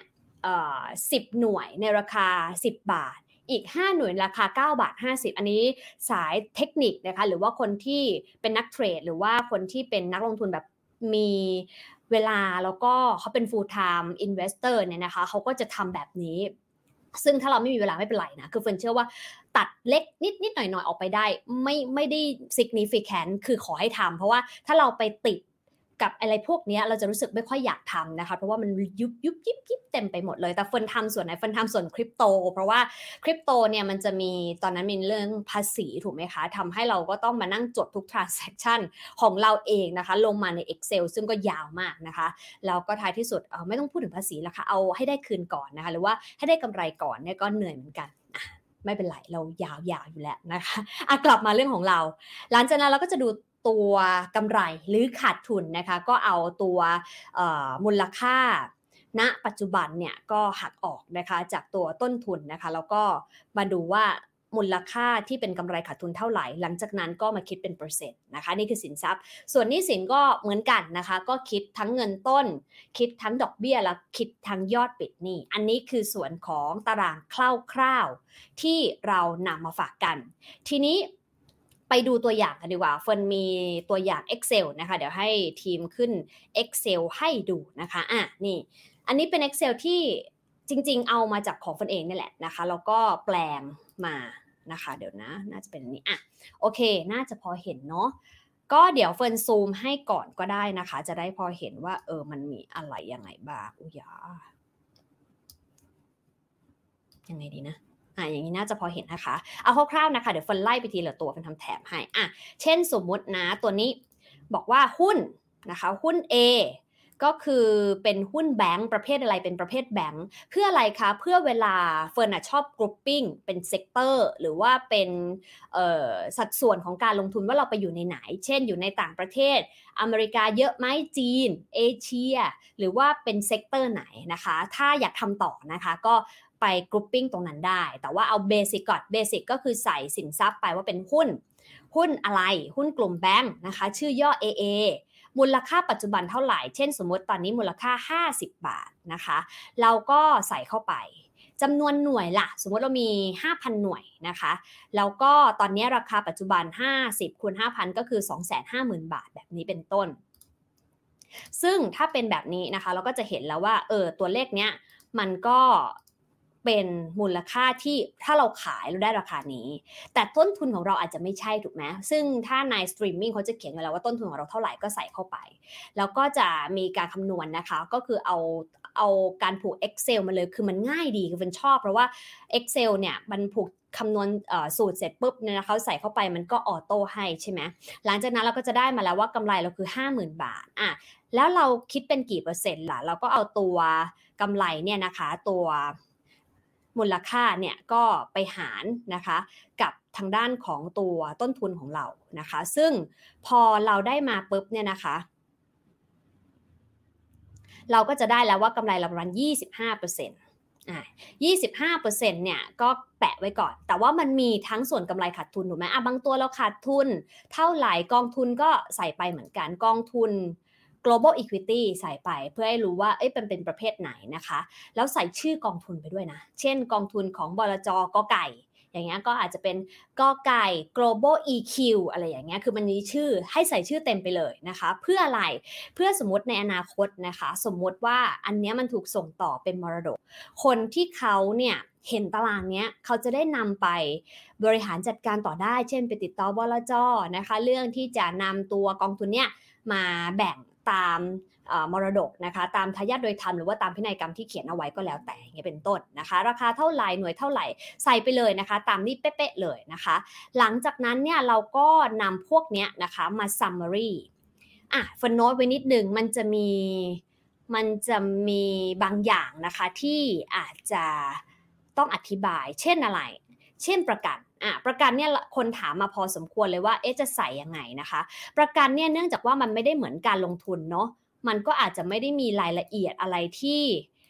เหมือนกับตัวเลขในการลงทุน ดังนั้นวิธีการนะคะก็คือให้ใส่ส่วนตัวนะคะ ถ้าใครทำประกันหรือว่าใครมีคำแนะนำดีกว่านี้บอกฟันได้นะเฟิร์นจะใส่เท่านี้ เฟิร์นจะใส่ว่าเฮ้ยมันคือประกันอะไร เพื่อให้เรารู้สมมติเรามีอุบิเหตุใช่ไหมมันเป็นประกันสุขภาพเราก็มาดูว่าเฮ้ยมีประกันสุขภาพกี่กรมธรรม์ ถูกไหมคะ เราจะได้ไม่ต้องไปดูไปเล่มๆดูตาราง Excel จบนะคะ สมมติต้องเข้าโรงพยาบาลเนี่ยก็มาดูเลยว่าอะประกันสุขภาพของบริษัทอะไรนะคะ ก็เขียนชื่อบริษัทเอาไว้หน่อย แล้วก็เขียนตัวเลขที่กรมธรรม์เพื่อเอาไว้ cross check นะคะเพราะว่าในแอปพลิเคชัน หรือว่าในเล่มกรมธรรม์มันจะมีอยู่แล้ว แล้วก็ใส่รายละเอียดไปว่าเอ้วงเงิน เช่น ประกันสุขภาพกี่บาทต่อปีนะคะ หรือถ้าบางคนขยันหน่อยอาจจะใส่เบี้ยไปด้วยก็ได้ จะได้ประเมินว่าเอ้ยเราต้องใช้จ่ายเบี้ยอะไรยังไง แต่ว่าพวกนี้มันจะไม่ถูกรวมไปในส่วนของตัวมูลค่าของพอร์ตนะคะ มันจะเป็นแค่ข้อมูลที่เอาไว้ให้เรารู้ทั้งหมดว่าตอนนี้เรามีประกันมากไปน้อยไปแค่ไหน คุ้มครองอะไรยังไงบ้างนะคะ หรือบางคนมีประกันบำนาญก็ใส่ไปว่าบริษัทอะไรเลขที่อะไร แล้วก็รายละเอียดไปสักหน่อย เช่นอ่าสมมติว่าอายุ 60 ปี เราจะได้รับเงินเท่านี้บาทไปจนถึงอายุ 85 ปีหรืออะไรอย่างเงี้ยคือแล้วแต่กรมธรรม์มันมีรายละเอียดปีกย่อยเยอะเอาที่จำเป็นนะคะ แต่ว่าที่จำเป็นที่สุดคือ ประเภทของกรมธรรม์บริษัทอะไรแล้วก็เลขที่อะไร เพราะท้ายที่สุดเราไปแคลกจากสิ่งเหล่านี้ได้อยู่แล้วนะคะ อย่างน้อยประกันเนี่ยข้อดีคือถ้าสมมติเราเป็นอะไรไปเนาะเขาจะได้กลับมาดูว่า เอ้ยเขาสาคนข้างหลังเนี่ยเขาสามารถที่จะนำสิทธิ์ อะไรของผู้เสียชีวิตอย่างเราเนี่ยไปใช้ต่อได้บ้างจะได้ติดต่อบรรดาตัวแทนไปนะคะโน้ตไว้หน่อยก็ได้นะคะว่าเออตัวแทนเป็นใคร แต่ว่าในความเป็นจริง ติดต่อบริษัทไปโดยตรงก็ก็ได้อยู่แล้วนะคะ ทีนี้หลังจากนั้นเงินสดผมก็ใส่นะใส่ให้หมดเลย ให้รู้ว่าวันนี้ถ้าฉันแบบไม่ไหวแล้วฉันจะต้องเอาเงินทั้งหมดออกมาเนี่ยตัวเนี้ยนะคะหรือตัวความ เงินรวมของเราทั้งหมดเนี่ยนะคะ มีเท่าไหร่ส่วนนี้นะคะ เดี๋ยวฝนย่อให้นิดนึงจุดจุดจุดจุดตัวเนี้ยนะคะ มีเท่าไหร่กันแน่นะคะ คือวันเนี้ยเนี่ยคือสิ่งที่เราเรียกว่า ตัวสินทรัพย์สุทธิ หรือบางคนมีแอสเซทอื่นนะคะ เช่นมีรถยนต์ มี งานศิลปะ มีวาย มีนาฬิกา มีกระเป๋าแบรนด์เนม มีงานที่เป็นงานอาร์ตที่แปลงเป็นเงินได้อย่างเงี้ยนะคะ ใส่มาด้วยก็ได้นะ คือมันคือเวลของเราอะค่ะ เพื่อให้เรารู้ว่า เฮ้ย ถ้าเราต้องการเงินสด ในวันนี้มันแปลงมาได้กี่บาท เวลของเราจริง ๆ เป็นเท่าไหร่นะคะ เราก็ดูตรงนี้นะคะ รวมคือเท่าไหร่ แต่ว่าโอเค มันก็จะมีส่วนของต้นทุนด้วย มีส่วนของกำไรขาดทุนด้วย แล้วก็คิดเป็นเปอร์เซ็นต์ได้ด้วย ทีนี้อยากจะฝากไว้นิดนึง เวลาที่เราเห็นตารางเนี้ยไม่ได้ให้ดูแค่บรรทัดล่างนะคะ บรรทัดล่างเนี่ยเป็นตัวซ้ำจริง แต่เวลาฟันดูนะคะฟันจะเทียบ คืออันเนี้ย เนื่องเนื่องจากเป็นเป็นทำชีตผิด จริงๆ มันจะบอกว่าเวลาเราทำอย่างเช่นตอนนี้เดือนเมษายนเนาะปี 2023 ใช่ไหมคะ ทีนี้เฟินอยากจะเทียบเฟินก็อาจจะไปเทียบกับเดือนตุลาคมอีกสัก 3 4 5 เดือนเนี่ยทำใหม่ทำใหม่เฟิร์นก็จะมาดูว่าไอ้ตัวเลขพวกนี้มันเปลี่ยนไปยังไงบ้าง อันไหนที่มันแดงๆเนี่ยเฟิร์นจะทำอย่างนี้ อันนี้วิธีการนะเฟิร์นก็จะแดงเอาไว้เลยว่า เอ้ยกองพวกนี้หุ้นพวกนี้มันติดลบป่ะ แล้วเราก็จะได้อะไรคะ เราจะได้ back กลับมาดูว่า เฮ้ย healthcare มันลบ มันยังโอเคเปล่า มันมา cross check กับตัวเองอะค่ะว่า อ๋อโอเค healthcare ตอนนี้มันอาจจะมีผลกระทบ 1 2 3 4 หุ้นจีนลบมันอาจจะมี 1 2 3 4 หุ้นเวียดนามลบมันมีเหตุผล support ที่จะไปต่อไหม หรือมันควรจะ cut loss หรือมันควรจะทำอะไร หรือมันมีน้ำหนักแค่ไหนในพอร์ตกัน บางคนก็ใส่เวชของตัวกองทุน หรือว่าตัวหุ้นที่มีในพอร์ตได้ด้วยเช่นเดียวกันนะคะเฟิร์นจะไปทำอีกอีกหน้าหนึ่งก็คือเอาน้ำหนักของแต่ละอุตสาหกรรมเนี่ยแหละที่ใส่เป็นในประเภทพวกเนี้ย ไปไว้ว่า เอ้ยมันมี healthcare กี่เปอร์เซ็นต์มีจีนกี่เปอร์เซ็นต์มีอเมริกากี่เปอร์เซ็นต์มีเวียดนามกี่เปอร์เซ็นต์เพื่ออะไรเพื่อเวลาอะไรตกเราจะดูได้ว่าเฮ้ยเวียดนามตกตั้ง 50%จีนตกตั้ง 50%แต่2อันนี้รวมกันไม่ถึง 5%ของพอร์ตเออไม่ต้องตกใจอย่างเงี้ยเป็นต้น เพราะไม่ฉะนั้นเราไปดูเป็นกองกองดูเป็นตัวตัวเนี่ยมัน panic นะคะ พอมาดูภาพรวมมันจะใจชื้นมากขึ้น แล้วก็เรายังเห็นด้วยว่า ตัว asset ทั้งหมดของเราเฮ้ยมันยังบวกอยู่นี่อะโอเค แม้ว่าจะบวกบวกลบๆไปบ้าง แต่แน่นอนว่าเวลาผ่านไปสมมติ healthcare มันยังลบอยู่ในกองเนี่ยเอ๊ะเราก็จะเริ่มไปดูแหละ ไปเทียบกับ healthcare กองอื่นนะคะหรือหุ้น healthcare ตัวอื่น ว่ามันดีกว่าหรือเปล่า หรือตัวนี้มันมีปัญหาจริง ๆ เราจะได้เข้าไปดูนะคะ รวมถึงกองทุนด้วยนะคะว่าเอ๊ะเราไปลง Chinaอีควิตี้แบบไหนกันนะ เห็น A share ขึ้นเอาขึ้นเอา แต่ว่าตัว ADR หรือว่าตัว H share ไม่เห็นขึ้นสักที หรือตัวเราเป็น H share หรือเปล่าไม่ขึ้นสักที งั้นเดี๋ยวเราไปดูไส้ในหน่อยซิธุรกิจของเขาเป็นอย่างไร หรือว่าเรารับความผันผวนตรงนี้ไหวไม่ไหวแค่ไหนอย่างเงี้ยเป็นต้นเราจะได้กลับมาดู ส่วนที่กำไรเนี่ย ส่วนใหญ่เฟินก็ไม่ได้ทำอะไร ยกเว้นกำไรแบบโดดมากๆ ในตลาดดีๆเฟินก็จะทริมออกมาบ้างนะคะ ในตลาดดีๆนะ เพราะว่าตลาดไม่ดีถ้ากำไรมันยังเด้งได้ขนาดนี้เนี่ยแปลว่าถ้าตลาดดีมันอาจจะเด้งขึ้นไปอีก อันนี้ในมุมมองเฟินนะผิดถูกก็แล้วแต่คนที่มองต่างกัน แต่ว่าส่วนใหญ่เฟินไม่ค่อยไม่ค่อยทริมอะไรออกมาเพราะเฟินคอมเพลสะสมตัวดอกเบี้ยทบต้นไปอยู่แล้วด้วยนะคะ ทีนี้มันไม่ได้จบเท่านี้ค่ะ ตารางเนี้ยเราเห็นตัวเลขนี้เราอาจจะดีใจนะโอ้ยฉันมีตั้ง 6 ล้านกว่าอะไรอย่างเงี้ยนะคะ แต่มันต้องมีส่วนนี้ด้วยยังไงก็ต้องมีนะคะ คือส่วนหนี้สิน ส่วนหนี้สินเนี่ยนะคะแต่ละคนก็อาจจะไม่เท่ากันเฟินพยายามทำให้ตารางเล็ก ๆ หมายถึงว่ามีไม่กี่อย่าง เพราะว่าไม่อยากให้คนมีหนี้เยอะ เราก็สมมตินะคะว่าอ่านหนี้สินคือเมื่อกี้แหละ มีบ้านอยู่ 5 ล้านใช่ไหมขายได้ 5 ล้าน 5 แต่ว่ายังผ่อนไม่หมดอะยังเหลือล้านหนึ่งแล้วก็ดอกเบี้ย 3.5%ต่อปี สมมติสมมตินะคะ ยอดหนี้รวมแบบปิดหนี้นะ ปิดหนี้เนี่ยต้องจ่ายเท่าไหร่ บางสถาบันการเงินเนี่ยเขามีเขียนไว้เลยนะคะว่าถ้าปิดหนี้วันนี้จ่ายกี่บาท บางสถาบันการเงินไม่มี ดังนั้นวิธีการของเฟิร์นนะคะ ตอนนู่นนะเฟิร์นก็จะโทรไปเลย โทรถามแบงค์เวลาทำการนี่แหละว่า เอ๊ยยอดหนี้เท่านี้จากบัญชีสินเชื่อนี้เนี่ยนะคะ ถ้าปิดหนี้วันนี้เท่าไหร่ เพราะว่า เฟิร์นเฟิร์นเองเวลาซื้ออสังหาริมทรัพย์ส่วนใหญ่จะชอบปิดหนี้อยู่แล้ว คือโปะด้วยแล้วก็พอใกล้ๆเหลือได้เงินก้อนมาก็จะปิดเลยนะคะจะชอบโทรไปถามเพื่อให้รู้ว่าเออเราต้องจ่ายเท่าไหร่ แปลว่ามันถามได้อ่านี้นิยามแบบนั้นนะคะว่ายังไงมันเช็คได้อยู่แล้วนะคะ จะได้รู้ว่าถ้าเราปิดเนี่ยเราต้องจ่ายเท่าไหร่จะได้พอมีกำลังใจนิดนึงเออเหลืออีกนิดนึงส่วนบัตรเครดิตก็เหมือนกันนะคะ ดอกเบี้ยเท่าไหร่นะคะ ต้องจ่ายเท่าไหร่อย่างเงี้ยเป็นต้น เพราะอะไรพอเราเห็นตัวหนี้สินแบบเนี้ยนะคะ เรามาดูตรงนี้ได้เลย ตัวดอกเบี้ย อย่างที่บอกไว้หลายครั้งนะคะว่าดอกเบี้ยเยอะๆเนี่ยยิ่งต้องรีบจ่าย เช่นบรรดาสินเชื่อที่ไม่มีหลักประกันอย่างบัตรเครดิต สินเชื่อส่วนบุคคลอะไรอย่างเงี้ยนะคะเขาก็จะดอกเบี้ยค่อนข้างสูงคือ 2 หลักแบบนี้ต้องรีบปิดรีบปกให้เร็วที่สุดนะคะ พวกดอกเบี้ยบ้านเนี่ยเราจ่ายผ่อนประจำในแต่ละเดือนไปธรรมดา ก็ได้นะคะไม่จำเป็นต้องปิดต้องโปะถ้าเรายังมีหนี้สูงๆแบบนี้อยู่นะคะ แม้ว่ายอดมันจะไม่เยอะนะเอ้ยห้าหกหมื่นเอง แต่เชื่อหรือเปล่าเฟินเคยคำนวณเนี่ยมันใช้เวลา ถ้าเราจ่ายแค่ขั้นต่ำนะคะกับไอ้บัตรเครดิตพวกเนี้ยอีเวนแค่เงินต้นแค่หลักหมื่นสองสามหมื่นเนี่ยแต่มันใช้เวลาสองสามปีเลยนะคะ กว่าเราจะ ปลดหนี้บัตรเครดิตหมด เพราะว่าเราจ่ายขั้นต่ำแล้วก็ดอกเบี้ยก็บานไปเยอะมากนะคะ เพราะว่ามันเป็นการคิดดอกเบี้ยตั้งแต่เงินก้อนแรกที่เรารูดและวันแรกที่เรารูดถูกไหมมันไม่ได้คิดหลังจากที่เราจ่ายขั้นต่ำแล้วเหลือเท่าไหร่อย่างเงี้ยเป็นต้น เพราะฉะนั้นมันค่อนข้างโหดนะคะ ดังนั้นเป็นไปได้ดอกเบี้ยสูงรีบปิดก่อน หลังจากนั้นเราก็จะได้ ส่วนสุดท้ายที่เราต้องการมา สีน้ำเงินตรงนี้นะคะ นี้ก็เฟิร์นก็จะทำประจำเพื่อให้เห็นนะคะ เนี่ยแหละคือ net wealth ของเราจริง ๆ ความมั่งคั่งสุทธิค่ะ ว่าเราเอาตัวสินทรัพย์เนี่ยนะคะ เมื่อกี้ที่เราคำนวณเนี่ยเจ้า6ล้าน3แสนเนี่ยนะคะ เอามาตั้ง ลบด้วยหนี้สินก็คือ1ล้าน4แสนอะเอาสองก้อนนี้มาได้เท่าไหร่ มันก็คือ 4ล้าน9แสนบาทนะคะ อันนี้คือตัวเลขโอ้ยอ่านไม่ออกเดี๋ยวนะคะ4ล้าน9แสนบาท แปลว่าอะไร แปลว่าเฮ้ย เราก็มีเหมือนกันนะฮะเป็นกำลังใจที่ดีใช่ไหม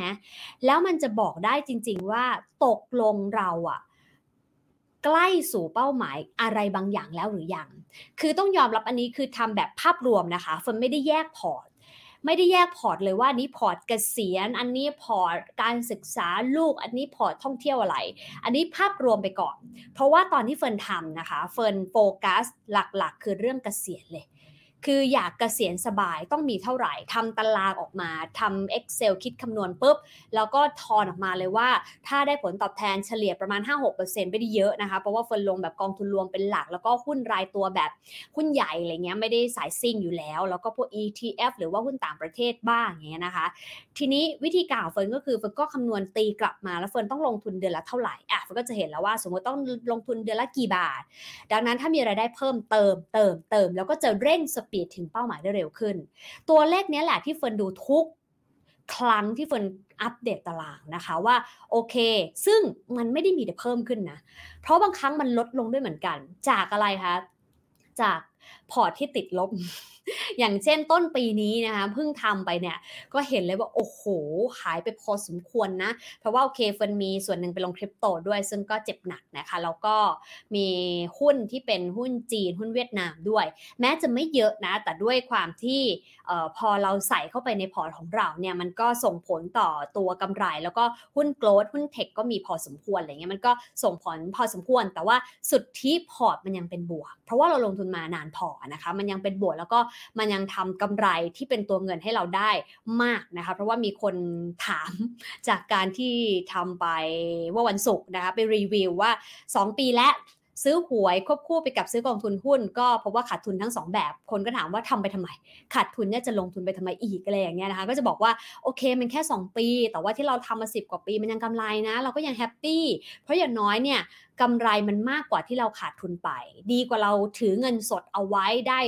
ดอกเบี้ย 0.5 0.25 หรืออีเวนต์เปอร์เซ็นต์กว่าๆมันก็ไม่เท่ากับสิ่งที่เราได้รับจากโลกการลงทุนมา 10 กว่าปีหรอกนะคะ ก็เลยชวนคิดนะคะ แล้วก็ชวนทำ นะคะ ตลาดนี้เดี๋ยวกลับไปที่สไลด์ครั้งหนึ่งละกัน เพื่อให้เห็นภาพนะคะว่า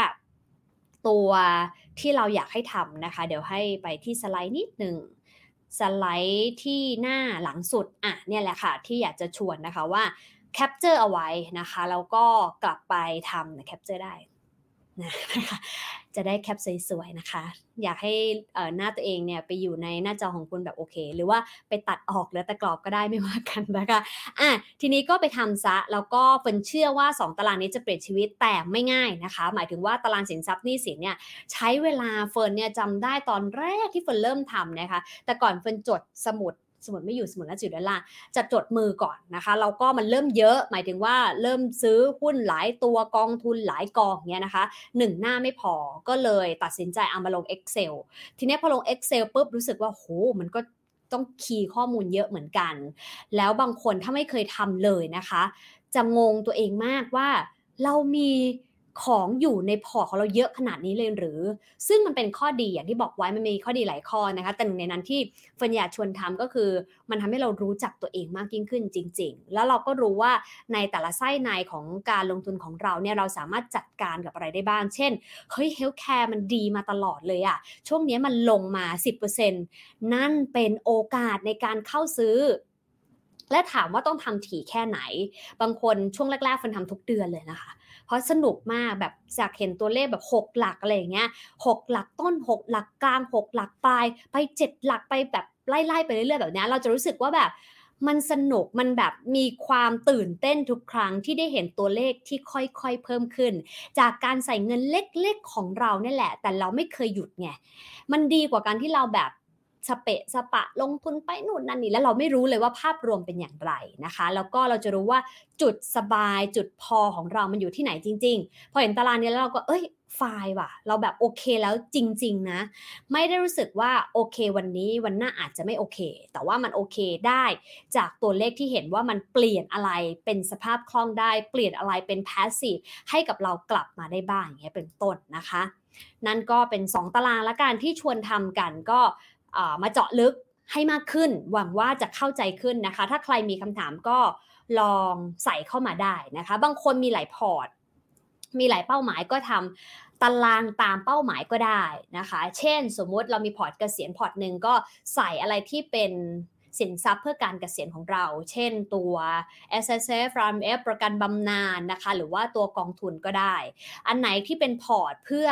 สันทนาการนะเฟิร์นก็มีนะ แต่เฟิร์นก็จะใส่ไปด้วยกันนี่แหละถ้าอ๋อเฟิร์นจะใส่ไปในหน้าเดียวกัน แต่เฟิร์นจะไว้บรรทัดล่างอะเฟิร์นก็มีพอร์ตสันทนาการของเฟิร์นเหมือนกันนะคะ สันทนาการคืออะไรก็ลงแบบซิ่งได้เลยนะคะ คือหุ้นนอกร้อยเปอร์เซ็นต์ไม่กลัวอะไรทั้งนั้น เพราะว่า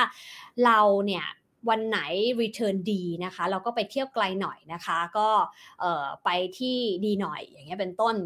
ช่วงไหนreturn ไม่ค่อยดีก็ประหยัดงบนะคะ เที่ยวในประเทศบ้าง หรือว่าเที่ยวแบบเออใกล้ๆบ้างนะคะ เราก็จะเห็นอยู่แล้ว เพราะเราก็เติมเงินเนี่ยไปในแต่ละพอร์ตที่แตกต่างกันถูกไหมแล้วก็จะมีกองทุนสำหรับ family นะคะที่เฟิร์นกับสามีเนี่ยก็ลงมาตั้งแต่แต่งงานใหม่ ๆเลยนะคะ 10 ปีแล้วเราก็ลงไปเรื่อยๆนี่แหละคนหนึ่งคนละครึ่งนะคะ ใส่เข้าไปจากคนละหลักพันก็เป็นคนละกี่บาทก็ว่ากันไปแล้วแต่ว่าเราพร้อมแค่ไหน เพราะว่าพอเราปลดหนี้เราก็จะมีตัวเงินเหลือหน่อยก็มาใส่ในกองนี้ แล้วก็คุยกันอยู่แล้วว่ากองเนี้ยเราจะเอาไว้สำหรับเวลาเราไปท่องเที่ยวด้วยกันหรือพาครอบครัวไป เพื่อที่จะให้คุณแม่สามีหรือมาม่าเฟิร์นเองเนี่ยเขา enjoy ได้ในชีวิตเกษียณของเขาอะไรอย่างเงี้ยนะคะ หรือว่าอีเวนต์ชีวิตเกษียณของพวกเรา หรือในความเป็นจริงพอร์ตเนี่ยมันมีไว้เพื่อตอนแรก plan จะมีลูกนะคะ แต่พอลูกไม่มีก็ ใช้เงินกับตัวเองกับที่บ้านไปอย่างเงี้ยเป็นต้นนะคะ มันก็สามารถจัดสรรได้ด้วยตารางนี้แล้วเราก็จะมีความสุขเวลาเราเห็นตัวเลขจริง ๆ แบบไม่หลอกตัวเองนะคะไม่หลอกตัวเองว่าฉันมีเท่านี้จริง ๆ แล้ว เพราะว่าพอทำตารางนี้เสร็จมันจะมีหลายพาร์ทค่ะ บางคนเนี่ยเขาจะรู้สึกว่าเฮ้ยเรารวยกว่าที่คิด เพราะเขาไม่มีหนี้สินเลย แต่เขามีสินทรัพย์กระจุกกระจิบกระจิบเต็มไปหมดเลยมีทองที่เก็บไว้ตั้ง 5 บาทแน่แล้วก็มีเงินฝากไว้ตั้งหลายธนาคารแน่ เฮ้ยมีเงินลงทุนเท่านี้เท่านั้น แต่เขาก็มาเห็นว่ารวยกว่าที่คิด และเงินสดอาจจะมากไป เพราะว่าเอาเงินสดธนาคาร A บวก B บวก C บวก D เนี่ยรวมกันมากกว่าพอร์ตของการลงทุนทั้งหมดอีก ทั้งๆทที่อายุยังแค่ 20 กว่าเองสมมุตินะคะ แล้วก็ไม่มีภาระอะไรด้วย เฮ้ยแบบนี้เราปันบางส่วนไปเริ่มลงทุนดีไหม แต่อาจจะไม่ต้องเสี่ยงสูงก็ได้ เพราะว่าเพิ่งเข้าสู่ตลาด ก็อาจจะใช้กองทุนรวมที่มีการกระจายความเสี่ยงผ่าน Index Fund ที่ลงทุนล้อตามดัชนีค่าธรรมเนียมถูกหน่อยดีกว่าหรือเปล่าอะไรแบบนี้เป็นต้นนะคะ มันจะเห็นหลายอย่างมากมากกว่าที่เฟินพูดอีกเยอะเลย บางคนทำแล้วก็รู้สึกว่าอ้าวเราไม่รวยแบบที่คิดนี่ เพราะว่าเราคิดว่าเรามีบ้านห้าหลังมีรถห้าคัน แต่นั่นคือสินทรัพย์ที่ยังไม่ลบหนี้สิน แต่พอหักหนี้สินที่มีดอกเบี้ยไปด้วยอ้าวสุดท้ายเรามีสินทรัพย์สุทธิเนี่ยเวลเนี่ยของเราเน็ตเวลจริงๆอะแค่ ไม่กี่บาทเองอะแค่อาจจะล้านกว่า 2 ล้านเอง จากที่เห็นบ้าน 5 หลังรถ5คันอะมันเป็นหนี้สินซะเยอะ แล้วเราก็ไม่เคยโปะด้วย มันก็เลยกลายเป็นมูลหนี้มันบวมขึ้นแบบเนี้ยนะคะ ตารางนี้มันช่วยอะไรมากๆเลยเลยอยากจะชวนว่าไปทำกันหน่อยดีกว่านะคะ แล้วก็หวังว่าจะเป็นประโยชน์แล้วถ้าเป็นประโยชน์เราก็ดีอย่าลืมชวนคนใกล้ตัวทำก็เริ่มจากคนในครอบครัวก่อนนะคะสามีภรรยาเพื่อนสนิทอะไรอย่างเงี้ยนะคะ แล้วก็หลังจากนั้นก็ลองแบ่งปันให้กับคนในวงกว้างขึ้น เช่น ถ้าใครอยู่บริษัท ก็เฮ้ยชวนเพื่อนๆมาทำตารางนี้กันอะไรอย่างเงี้ยนะคะเพราะเฟนเชื่อว่ามันก็จะทำให้เขาเรียกว่าสุขภาพทางการเงินดีทุกคนอะคือไม่ใช่ดีแค่ตัวเราเองคนเดียวนะคะอะทีนี้มาคุยกันหน่อยดีกว่ามีเวลาสัก 5 นาที อ่าหลายคนบอกมานั่งแถวหน้าเลยได้เลยนะคะ วันนี้แถวหน้ามีที่สำหรับทุกคนนะคะ นั่งติดจอรอฟังได้เลย รอ MRT อยู่ฟังพี่เฟิร์นไปด้วยค่ะ ดีเลยค่ะคุณชลิตาบอกอยากไปฟังในอ๋องานลงทุนแมนไม่รู้จะลงทะเบียนทันไหมเขาจะเปิดวันที่ 26 เมษายน เดี๋ยวเฟิร์นจะแชร์ให้ใน w e l m e Up ด้วยนะคะสำหรับการลงทะเบียนนะคะ FIRE นะคะก็คือ Financial Independent Retire Early เนาะก็โชคดีนะคะที่มีโอกาสได้ไปร่วมแชร์กับ คนเก่งๆเยอะมากเลยนะคะ แต่ละคนวันนั้นที่เล่าให้ฟังเบื้องหลังตอนที่น้องทีน่าที่อยู่ลงทุนแบรนด์นะคะเขาชวนไปเนี่ยก็ไปเจอกับทางพี่ๆน้องๆ สมาคม VI นะคะสมาคมนักลงทุนหุ้นคุณค่า ซึ่งเขาจัดอีเวนต์แบบนี้ก่อนหน้านี้ร่วมกับลงทุนแมนและก็คือ Black Swan ถูกไหมคะนั้นก็เชิญ VI รุ่นใหญ่มาแชร์แผลที่เกิดขึ้นมาเปิดแผลให้เห็นเลยในช่วงที่ผ่านมา ครั้งนี้เขาก็มาจับกลุ่มนักเรียนนักศึกษา แล้วก็คนรุ่นใหม่ หรือแม้แต่คนที่อยากจะ retire early ค่ะอยากจะเกษียณเร็วนะคะเขาเลยมาชวนบอกว่าเอ้ยมาช่วยแชร์ประสบการณ์ไหนก็พอไปปุ๊บโอ้โหหลายคนมีแบบสตอรี่ที่สนุกมากนะคะ เดี๋ยวไปฟังในวันงานถ้าได้ไปนะคะ เพราะฉะนั้น 26 เมษายนปักหมุดไว้นะคะ เดี๋ยวพรุ่งนี้เฟินจะแชร์ไว้ก่อนละกัน เพื่อให้เห็นว่า เอ้ย เตรียมลงทะเบียนหรืออะไรอย่างเงี้ยนะคะ แล้วก็ 26 เมษายนอาจจะต้องแย่งกันสักหน่อยนี่ มีการขิงไว้นะคะ เพราะว่าก่อนนี้เนี่ยพอดีมีที่นั่ง เขามี 400 ที่นั่งถ้าเฟินจะไม่ผิดนะคะ 200 ที่นั่งเขาให้กับ พี่นุชนะคะ ซึ่งเป็น VI ท่านหนึ่งอยู่ในสมาคม เปิดลงทะเบียนไม่ถึงแบบครึ่งชั่วโมงอะค่ะฝนว่าไม่ถึง 15 นาทีด้วยมั้งเต็มและ200 ที่นั่งก็เลยอีก 200 ที่นั่งนะคะ เพราะฉะนั้นก็พอมันเป็นพับบิกอันนี้คือเปิดแบบพับบิกให้ 200 ที่นั่งนะคะ ก็เดี๋ยวจะรีบแชร์ละกันหวังว่าจะได้ไปเจอกันไม่มากก็น้อย แต่ว่าไม่เป็นไรถ้ามีโอกาสถ้ามีโอกาสแล้วก็ถ้าทำได้ก็เดี๋ยวจะนำเนื้อหาที่วันนั้นมีโอกาสไปนั่งฟังด้วยมาแชร์กันละกันนะคะ คุณนิติโอ้คุณนิติแฟนประจำนะคะมาทุกวันเลยบอกเสียงใสมากเช้าเย็นรักษาเสียงดีมากดื่มน้ำมะนาวหรือเปล่าครับ ก็ไม่ดื่มน้ำเย็น ถ้าทำได้ เพราะว่าช่วงนี้ร้อนมากนะคะ ก็ดื่มบ้างนะคะ แล้วก็นอนให้เร็วไม่กินของทอดนะคะ แล้วก็เขาเรียกว่าพยายามถนอมเสียงอะไรที่จะ ทำลายเสียง เช่นพวกแครกเกอร์ของทอดนะคะ หรือว่าอะไรที่แบบกรอบๆอะไรเงี้ยก็จะเลี่ยงรวมถึงน้ำเย็นด้วยนะคะ แต่ก็ไม่ถึงกับกินน้ำร้อน แต่จริงๆชอบกินชาร้อนอยู่แล้วนะคะ บางครั้งก็จิบชาร้อนตอนเช้าก็จะช่วยได้ด้วยเหมือนกันน้ำมะนาวกินเวลาที่เสียงไม่มี มันจะมีช่วงเนื้อที่ที่แล้ว ใช้เสียงเยอะมากนะคะ บางวันพูดทั้งวันเลยก็คอแห้งไปก็มีน้ำมะนาวมาช่วยด้วยเหมือนกันนะคะ โอเค นอนให้เร็ว อันนี้สำคัญ อะคุณอิรินี บอกว่าใช้แอป Happy Money อยู่อะก็เป็นน่าจะเป็นของตลาดหลักทรัพย์แห่งประเทศไทยนะคะ ก็เป็นหนึ่งแอปพลิเคชันที่ลองใช้ดูมันน่ารักด้วยนะฟันเข้าใจว่าเพราะมันมีไอคอนมีอะไรทำให้เรารู้สึกสนุกกับการทำบันทึกรับจ่ายได้มากกว่าที่จะบวกลบบวกลบนะคะฟันก็สายแบบเอ่อ เขาเรียกอะไรไม่ได้ลีลาไม่ได้มีสีสันอะไรมากนักนะคะ ก็เอาง่ายๆ ตอนนั้นแอปพลิเคชันยังไม่ได้แพร่หลายด้วยเมื่อ 10 กว่าปีก่อนนะคะ ก็ทำแบบง่ายๆไปนะคะคุณลงฉลกบอกว่าอย่าอยากให้ไก่เดิมแบบเป็ดอ่าแปลว่าได้ติดตามนะคะ คุณลุงเมื่อสัปดาห์ที่แล้วนะคะ คุณลุงก็มาเล่าให้ฟังว่าการหาจุดพอของคำว่ารวยเนี่ยทำอย่างไรลองไปดูย้อนหลังก็ได้คุณลุงโอ้สอนข้อคิดไว้เยอะมากแล้วก็ดีมากจริง ๆ นะคะ ซื้อ BTC อาทิตย์ละ 500 บาท ผมแนะนำคุณริศักนะคะเฟิร์นเองอย่างที่เคยรีวิวไปเนาะเมื่อวันศุกร์ที่แล้วนะคะจริงๆก็หนึ่งใน asset ที่เพิ่มไปในปีที่ผ่านมาคือ Bitcoin กับ Ethereum นะคะ ก็ซื้อไปเดือนละพันบาททั้ง 2 ตัวตัวละพันบาท แต่ว่าก็ปีที่แล้วนะตัว Return ก็ยังติดลบอยู่ประมาณ 10 กว่าถึง 20%นะคะ คุณสิริตาบอกไม่ได้มาดูเป็นสัปดาห์เลยยุ่งหรือเปล่านะคะ ก็ขอบคุณนะคะ ไม่เป็นไรวันนี้มาเจอกันแล้วนะคะ ให้เงินทำงาน 100%ดีมากเลยนะคะ โอเค อืม อ๋อ ดีที่แจ้ง ตอนแรกผมก็นึกว่าของผมค่ะ ของฟินเองจริงบอกน้องไว้ตั้งแต่ต้นเลย เพราะว่าตอนก่อนเข้ารายการช่วง 5 วิสุดท้ายเนี่ยก็อินเทอร์เน็ตบ้านก็หมุนหมุนหมุนเลยนะคะ ก็เลยตัดสินใจโทรไปถามว่ามายังมายังเขาบอกกลับมาแล้วก็โอเคนะคะ โอเค เดี๋ยวเฟิร์นขออ่านก่อนว่ามีคำถามหรือไม่นะคะ อืมอืม เพิ่งทำคุณชนิตาบอกว่าเพิ่งทำงบดุลไปตอนสงกรานต์ทำ asset คล้ายของคุณเฟิร์นเลยค่ะ แต่ไม่ได้ทำช่องกำไรขาดทุน นึกได้ว่าจะต้องทำเดี๋ยวไปปรับดู แล้วก็จะเช็คสัดส่วนการลงทุนพอดีอ่าสำหรับคำแนะนำขอบคุณด้วย ยินดีนะคะ เพราะว่าเฟิร์นว่ามันดีมากอะ่ะ ก็เลยพยายามบอกทุกคนว่าให้ทำนะคะ แต่แล้วแต่เพราะว่าบางคนอาจจะปรับ ตามสไตล์ของตัวเองได้นะนี่คือแค่เป็นเหมือน pattern กลางๆเอาไว้นะคะลองยืดหยุ่นกับตัวเองดู แต่ส่วนหนึ่งถ้าทำกันได้ เดี๋ยวมันจะมีต่อไปอยู่แล้วเฟิร์นว่าว่าแบบเอ้ย asset allocation ของเราเป็นอย่างไร เพราะเฟิร์นก็จะทำเอาไว้อีกอีกหน้าหนึ่งนะคะ เป็นพายชาร์ตเลยอะว่าตัว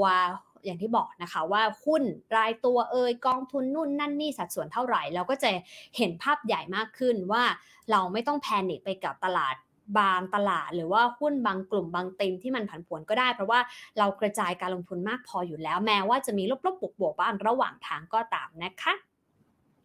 คุณพึงบอกว่าคุณพึ่งบอกว่าส่วนใหญ่จะมีแต่เรื่องวางแผนการเงินก่อนเกษียณครับอ่าคือเฟิร์นว่าคือเวลาวันนี้นะคะ แต่ก่อนตอนก่อนหน้านี้เพิ่งจะไปเจอน้องนักศึกษากับน้องที่เป็น first jobber ที่เพิ่งเริ่มทำงานที่บริษัทแห่งหนึ่ง แล้วก็จะบอกเขาว่า เอ้ยมาวางแผนการเงินกันคือเป็นคนชอบชวนทุกคนวางแผนการเงิน ใครสนใจก็จะคุยต่อนะคะ ใครไม่สนใจก็ไม่เป็นไร เพราะว่าเฟิร์นเชื่อว่าแต่ละคนมี interest ไม่เหมือนกัน ทีนี้เฟิร์นมีคนสนใจแล้วก็มาถามว่า เอ้ยพี่เฟิร์นเริ่มจากอะไรดีอะเรามีเป้าหมายอะไรในเรื่องการเงินบ้างเขาคิดไม่ออกเลยนะคะ แล้วพอเฟินบอกว่าอะลองคิดถึง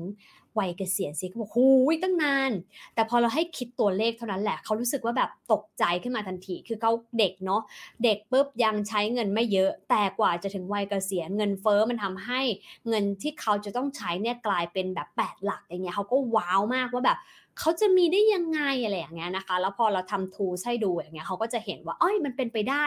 ด้วยการค่อยๆลงทุนแบบนี้จริง ๆ หรืออะไรอย่างเงี้ยนะคะ เดี๋ยวมีโอกาสมีคนเคยขอฟันไว้นานแล้วว่าฟันยังติดเขาอยู่เลยอะตัว EZ Calculator ก็เป็นแอปพลิเคชันหนึ่งที่ฟันใช้ประจำเวลาคำนวณตัวเลขนะคะ เดี๋ยวไว้มีโอกาสมารีวิวให้ดูแล้วกันนะคะ อืมคุณคอนบอกว่าคุณเฟิร์นพูดเอาจริงเอาจังมาก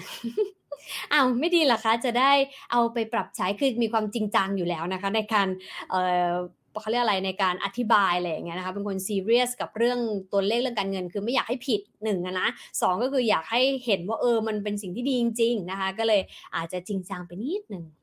คุณพึ่งบอกว่ายังไม่กล้าลงทุนหุ้นกองทุนต่างประเทศค่ะไม่เป็นไร คือถ้ายังไม่กล้าก็ยังไม่ต้องลองศึกษาก่อนได้นะคะ แต่ถ้าอยากลองเนี่ย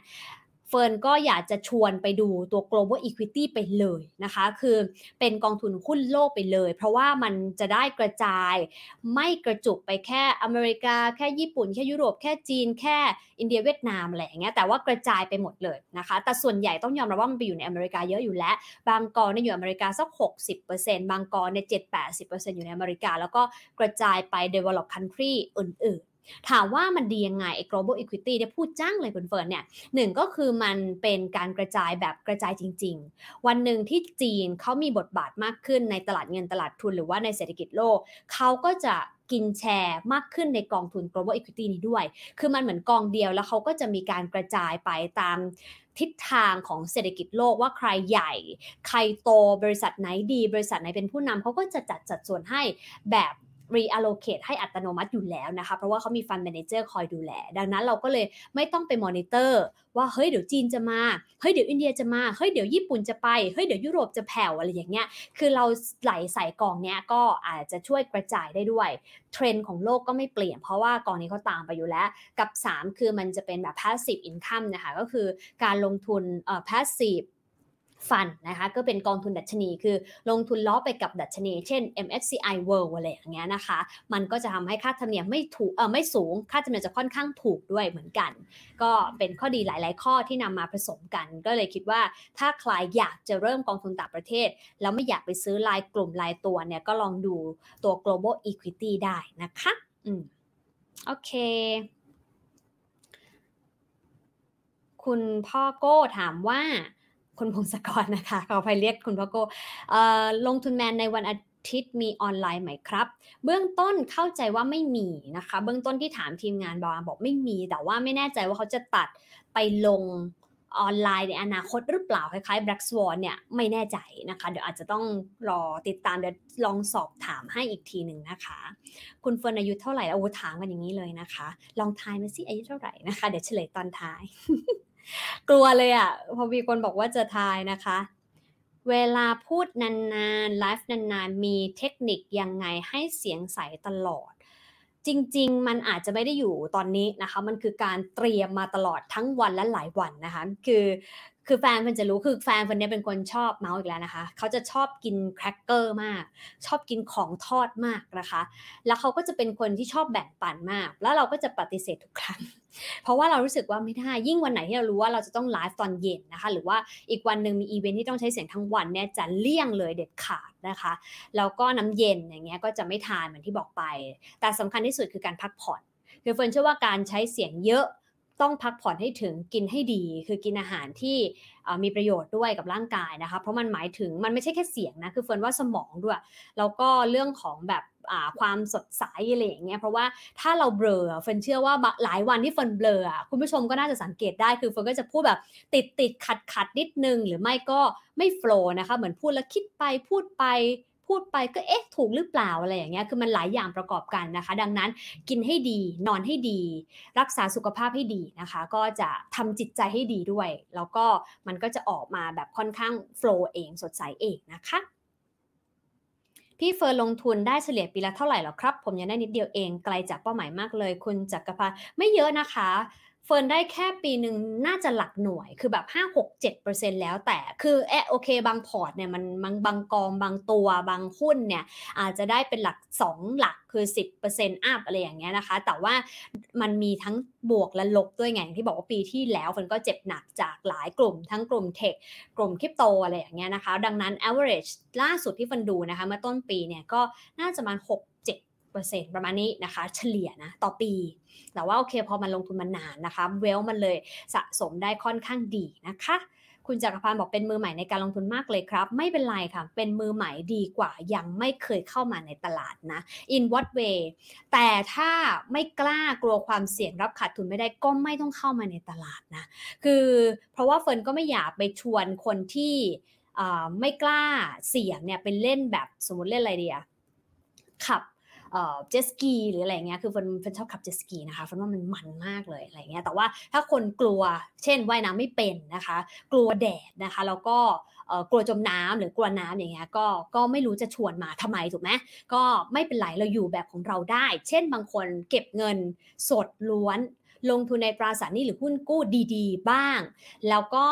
ซื้อพวกทองคำอ่าหรือบางคนซื้ออสังหาริมทรัพย์ fine โอเคมากนะคะ เอาที่คุณถนัด หรือบางคนชอบเพชรชอบจิวเวลรี่เขาก็ไป enjoy แบบนั้นได้เหมือนกันนะคะ หา way ของตัวเองให้เจอก็พอ แต่ด้วยความที่เฟิร์นอยู่ในโลกการเงินการลงทุนนะคะเฟิร์นก็เลยอาจจะพูดเรื่องนี้เยอะแล้วก็ เราเองอาจจะสนใจในแง่ของเศรษฐกิจเราก็เลยกลายเป็นว่าถูกสื่อเหล่านี้บอมบาดเข้ามาทำรู้สึกว่าแปลกหรือเปล่าที่ไม่กล้าลงทุนไม่แปลกนะคะ เพราะว่าแต่ละคนมีวิธีการไม่เหมือนกัน แต่แค่ถ้าเราได้ศึกษาแล้วเราเข้าใจเรารับความเสี่ยงได้ และเราลงทุนกับมันได้นานมันก็อาจจะเป็นโอกาสมากกว่า ที่เราจะไม่ลงทุนก็ได้ แต่ถ้าเรามีความรู้ความเข้าใจในสินทรัพย์อื่นมากกว่า แน่นอนมันทำให้คุณเนี่ยได้ลงทุนในสิ่งที่ชอบได้ลงทุนในสิ่งที่คุณรู้มันก็ดีกว่าอยู่แล้วนะคะ เพราะฉะนั้นไม่ยึดติดนะคะว่าต้องลงทุนในอะไรแต่อย่างน้อยควรจะให้เงินทำงานบ้างไม่มากก็น้อยนะคะคุณออสการ์บอกว่าทำแบบที่พี่เฟิร์นสอนมาตั้งแต่เรียนจบทุกครั้งที่ดูยอดสินทรัพย์ฟูลฟิลมากเยี่ยมมากเลยนะคะ มีน้องคนหนึ่งเหมือนกันเรียนจบ มาสัก 2 ปีเขาบอกว่าเขาเริ่มลงทุนตั้งแต่ตอนเรียนมหาวิทยาลัย แล้วก็ก็ตกใจว่าเฮ้ยเขามีเงินหลักแสน ในวันที่เขาเพิ่งทำงานได้แป๊บเดียว เพราะว่าเขาสะสมมาเดือนละ 500พันหนึ่งเรื่อย ๆ แบบนี้นะคะ ก็ถือว่าเนี่ยมันเป็นการเก็บเล็กผสมน้อยจริง ๆ นะคะ คุณเฟิร์นลงทุนมากี่ปีแล้วคะ เคยดูรายการสัมภาษณ์ว่าตั้งแต่อยู่มันใช่ฟันลงตัดมหาลัยปีสองนะคะเออไม่อยากจะนับอายุเลย นี่กำลังหลอกถามอายุหรือเปล่านะคะ ก็เออสิบไปปลายนะคะสิบไปปลายและลงทุนมานานนานแต่ว่าเงินมันไม่ได้มีเยอะในช่วงแรกเนาะเนื่องจากว่าเรียนมัธยมก็ลงทุนได้แค่ขั้นต่ำเข้าใจว่าตอนนั้นอยู่ที่ 2,000 บาทนะคะไม่ได้มีขั้นต่ำแบบ 1 บาท หรือไม่มีขั้นต่ำหรือ 500 บาทแบบทุกวันนี้ ก็เลยลงทุนตามหลักขั้นต่ำก่อน กองทุนแรกคือ SET50 นะคะเป็นการลงทุนก้อนแรกเลยคือเซ็ตห้าสิบเลย คือไปซื้อกองทุนดัชนีเลยนะคะ ก็ตามหลักที่เฟิร์นชอบชวนทุกคนลงทุนเนี่ยแหละเพราะว่าเฟิร์นทำมาก่อนแล้วเฟิร์นรู้สึกว่าเออมันก็ work นี่นะนะคะ แต่ว่าวันนี้เซ็ตห้าสิบ work หรือเปล่าอีกเรื่องหนึ่งนะแต่ย้อนกลับไปนู่นเกือบเกือบยี่สิบปีมันยัง work อยู่นะคะลูกอายุ 28 ยังไม่วางระบบอะไรอยากให้มาฟังคุณเฟิร์นจัง จริง ๆ แล้วลองให้เขา เริ่มจากการเปลี่ยนที่เก็บเงินก็ได้นะ คือเฟิร์นนะก็สอนหลานหลานก็อายุ 10 กว่าเนี่ยนะคะ ก็บอกเขาว่าโอเค ตอนนี้เก็บเงินในไหนเขาก็จะบอกเก็บบัญชีออมทรัพย์อะไรอย่างเงี้ยซึ่งเป็นเรื่องปกติลองเปลี่ยนที่เก็บเงินไหมเออ ก็จะบอกเขาเพราะว่าพอเขาเปลี่ยนที่เก็บเงินนะคะผ่าน e-saving เขาจะได้ดอกเบี้ยที่มากขึ้น ถ้าไม่ถึง 10,000 บาทก็จะมีของ LH นะคะที่ได้ 6%เนี่ย ต่อปีนะคะ ถ้าไม่ถึง 30,000 จะมีของดามนะคะได้ 3%ต่อปี อันนี้คือที่มากสุดและที่เหลือก็จะมีวงเงินที่อาจจะสูงขึ้น แต่ว่าได้ดอกเบี้ยน้อยลงเช่น 2% 1.5%ก็ว่าไป ทีนี้วิธีการคืออะไรเขาจะเห็นคือส่วนใหญ่พวก e-saving มันจะเห็นตัวเลขของดอกเบี้ยเงินฝากขึ้นมาทุกวันแม้ว่าจะไม่ได้ถอนได้ทุกวัน ทีนี้มันก็จะทำให้เขารู้สึกว่าเฮ้ยเวลาเขาใส่อะไรไปมันมีรีเทิร์นกลับมา คือเริ่มจากง่ายๆก็ได้นะคะ มันก็จะรู้สึกว่าอ๋อเนี่ยแหละคือการ invest อย่างหนึ่งนะ คือใส่อะไรไปแล้วมี return กลับ ไม่ใช่การ spend ที่หายไปแล้วหายไปเลยนะคะ เช่น ซื้อของแล้วหายเลยมูลค่าก็หายเงินก็หายไม่มีอะไรกลับเข้ามา หรือกลับเข้ามาก็ไม่มีทางได้เท่ากับหรือมากกว่าเงินที่เราลงทุนไปอะไรอย่างเงี้ยเป็นต้น ค่อยๆ ฝึกจากเล็กๆ น้อยๆ ก็ได้นะคะพอเขาเห็นปุ๊บ ฉันเชื่อว่าเขาพอมีเงินเยอะขึ้นหนึ่งก็คือพอเห็นปุ๊บอยากจะใส่เงินมากขึ้น พอใส่เงินมากขึ้น พอมีเงินเยอะขึ้น เขาก็เริ่มจะอยากหาที่ไปแหละว่าเฮ้ยแม่มีอะไรที่แบบน่าสนใจกว่านี้บ้างอะเราก็ค่อยๆนะคะ ค่อยๆ เติมความอยากให้เขาทีละนิดนะคะ อย่าเพิ่งไปบังคับเขาว่าเป็นเชื่อว่าวัยนี้เขายังมีความสุขกับการใช้จ่ายกับการกินข้าวกับเพื่อนอะไรอย่างเงี้ยนะคะอาจจะยังไม่เห็นความสำคัญเรื่องนี้ก็ไม่เป็นไรนะคะ ผมชอบและติดตามตั้งแต่ แซบสดซีดคืออะไรอะคุณวันชัย แต่ก่อนเฟินแซ่สิวเออมีคนถามเหมือนกันบอกว่าแซ่มีคนบอกแซ่ซิมไม่ใช่แซ่ซิมนะคะคือเฟินแซ่สิวนะศิรัทยาแซ่สิวลองไป search ดูได้ว่า ก็จะเห็นโฉมหน้าเราในสมัยก่อนนะคะ เคยตอนอยู่ Money Channel นะคะศิรัทยาแซ่สิวจำได้เลยเอ่อผู้บริหารบางท่านจำชื่อไม่ได้ว่าชื่อเฟินยากเนาะศิรัทยาอะไรเงี้ยก็ไม่ใช่ชื่อคนสมัยก่อนสักเท่าไหร่เป็นชื่อแบบที่แบบอาจจะมีอักขระเยอะ เขาก็จะไม่เรียกเฟิร์นนะเขาจะเรียกแซซิลแซซิลอะไรเงี้ยน้องแซซิลอย่างเงี้ยนะคะก็ก็เป็นภาพจำว่า เอ้ยเป็นมนุษย์แซ่ในยุคสมัยที่หนึ่งนะคะก่อนจะเปลี่ยนนามสกุลเนื่องจากแต่งงานนะคะโอเคเราดูเหมือนพูดเรื่องส่วนตัวเยอะเนาะอะกลับมาที่สิ่งที่ชวนคุยกันดีกว่านะคะ ช่วยทำคลิปอธิบายสอนศัพท์เศรษฐศาสตร์ให้เข้าใจง่ายด้วยนะคะอ่าโอเค อาจจะให้ทีมช่วยทำดีไหมเออ อันนี้โน้ตเอาไว้นะคะ เดี๋ยวเดี๋ยวให้น้องในทีมจดไว้หน่อยนะคะน้องโปรดิวเซอร์ช่วยจดให้พี่นิดนึงเดี๋ยวพี่จะลืมแน่นอน คุณเฟิร์นมีคำแนะนำให้เก็บเงินเด็กลูกหลานไหมคะ พวกกองผสม e-class ถ้าเก็บให้ลูกด้วยเงินเราเอง ถ้าเก็บให้ลูกด้วยเงินเราเอง ไม่ได้ให้เขาเก็บ คือเฟิร์นจะบอกเพื่อนทุกคนที่มีลูกนะคะว่า จงซื้อกองทุนหุ้นโลกซะ เพราะว่ามันเป็น สินทรัพย์ที่ผ่านไป 10 20 30 ปี ยังไง ยังไงมันก็เป็นบวกอะค่ะ เหมือนที่เฟิร์นเคยเอาตัวเลขให้ดูนะคะว่า even แค่หุ้นอเมริกา ซึ่งกินสัดส่วนใหญ่ของกองทุนหุ้นโลกอย่างที่บอกนะคะ ว่ามันสัก 60% up เนี่ยเป็นหุ้นอเมริกาอยู่แล้วเนี่ย20 ปี ถ้าลงทุนต่อเนื่องโอกาสขาดทุนเป็นศูนย์ดังนั้นเนี่ยยังไงถ้าคุณลงให้ลูกตั้งแต่เด็กน้อยเลยนะ 2 ขวบ1ขวบหรือเพิ่งคลอดเนี่ยนะคะ ลงทุนไปเถอะ รับรองว่ายังไงมันเป็นบวกเฟิร์นเองนะคะ ตอนที่เฟิร์นเริ่มแต่งงานเมื่อ 10 ปีที่แล้วนะคะ โอ้สิบปีพอดีเลย เฟิร์นเองก็ใส่เงินไปใน global equity ค่ะ กับแฟนนะคะ คนละครึ่ง แล้ววันนี้ผ่านมา 10 ปี มันก็เป็นบวกอย่างที่เรา คาดการเอาไว้จริง ๆ แม้ว่าระหว่างทางมันมีพันพ้นบางวื้อหวาบ้างก็ตามแต่นะคะ แต่สุดที่มันเป็นบวก แล้วมันก็บวกได้ก้อนใหญ่พอสมควรด้วย เพราะว่าเราลงทุนเพิ่มคือเราก็เพิ่มเงินต้นด้วยนะคะ แล้วก็เราไม่เคยเอาเงินออกยกเว้นอะมีไปทริปต่างประเทศอะไรเงี้ยหรือไปเที่ยว หรือจำเป็นต้องใช้เงินก้อนสำหรับครอบครัวก็จะถอดออกมาบ้างเป็นครั้งคราวอะไรเงี้ยนะคะ ดังนั้นถ้า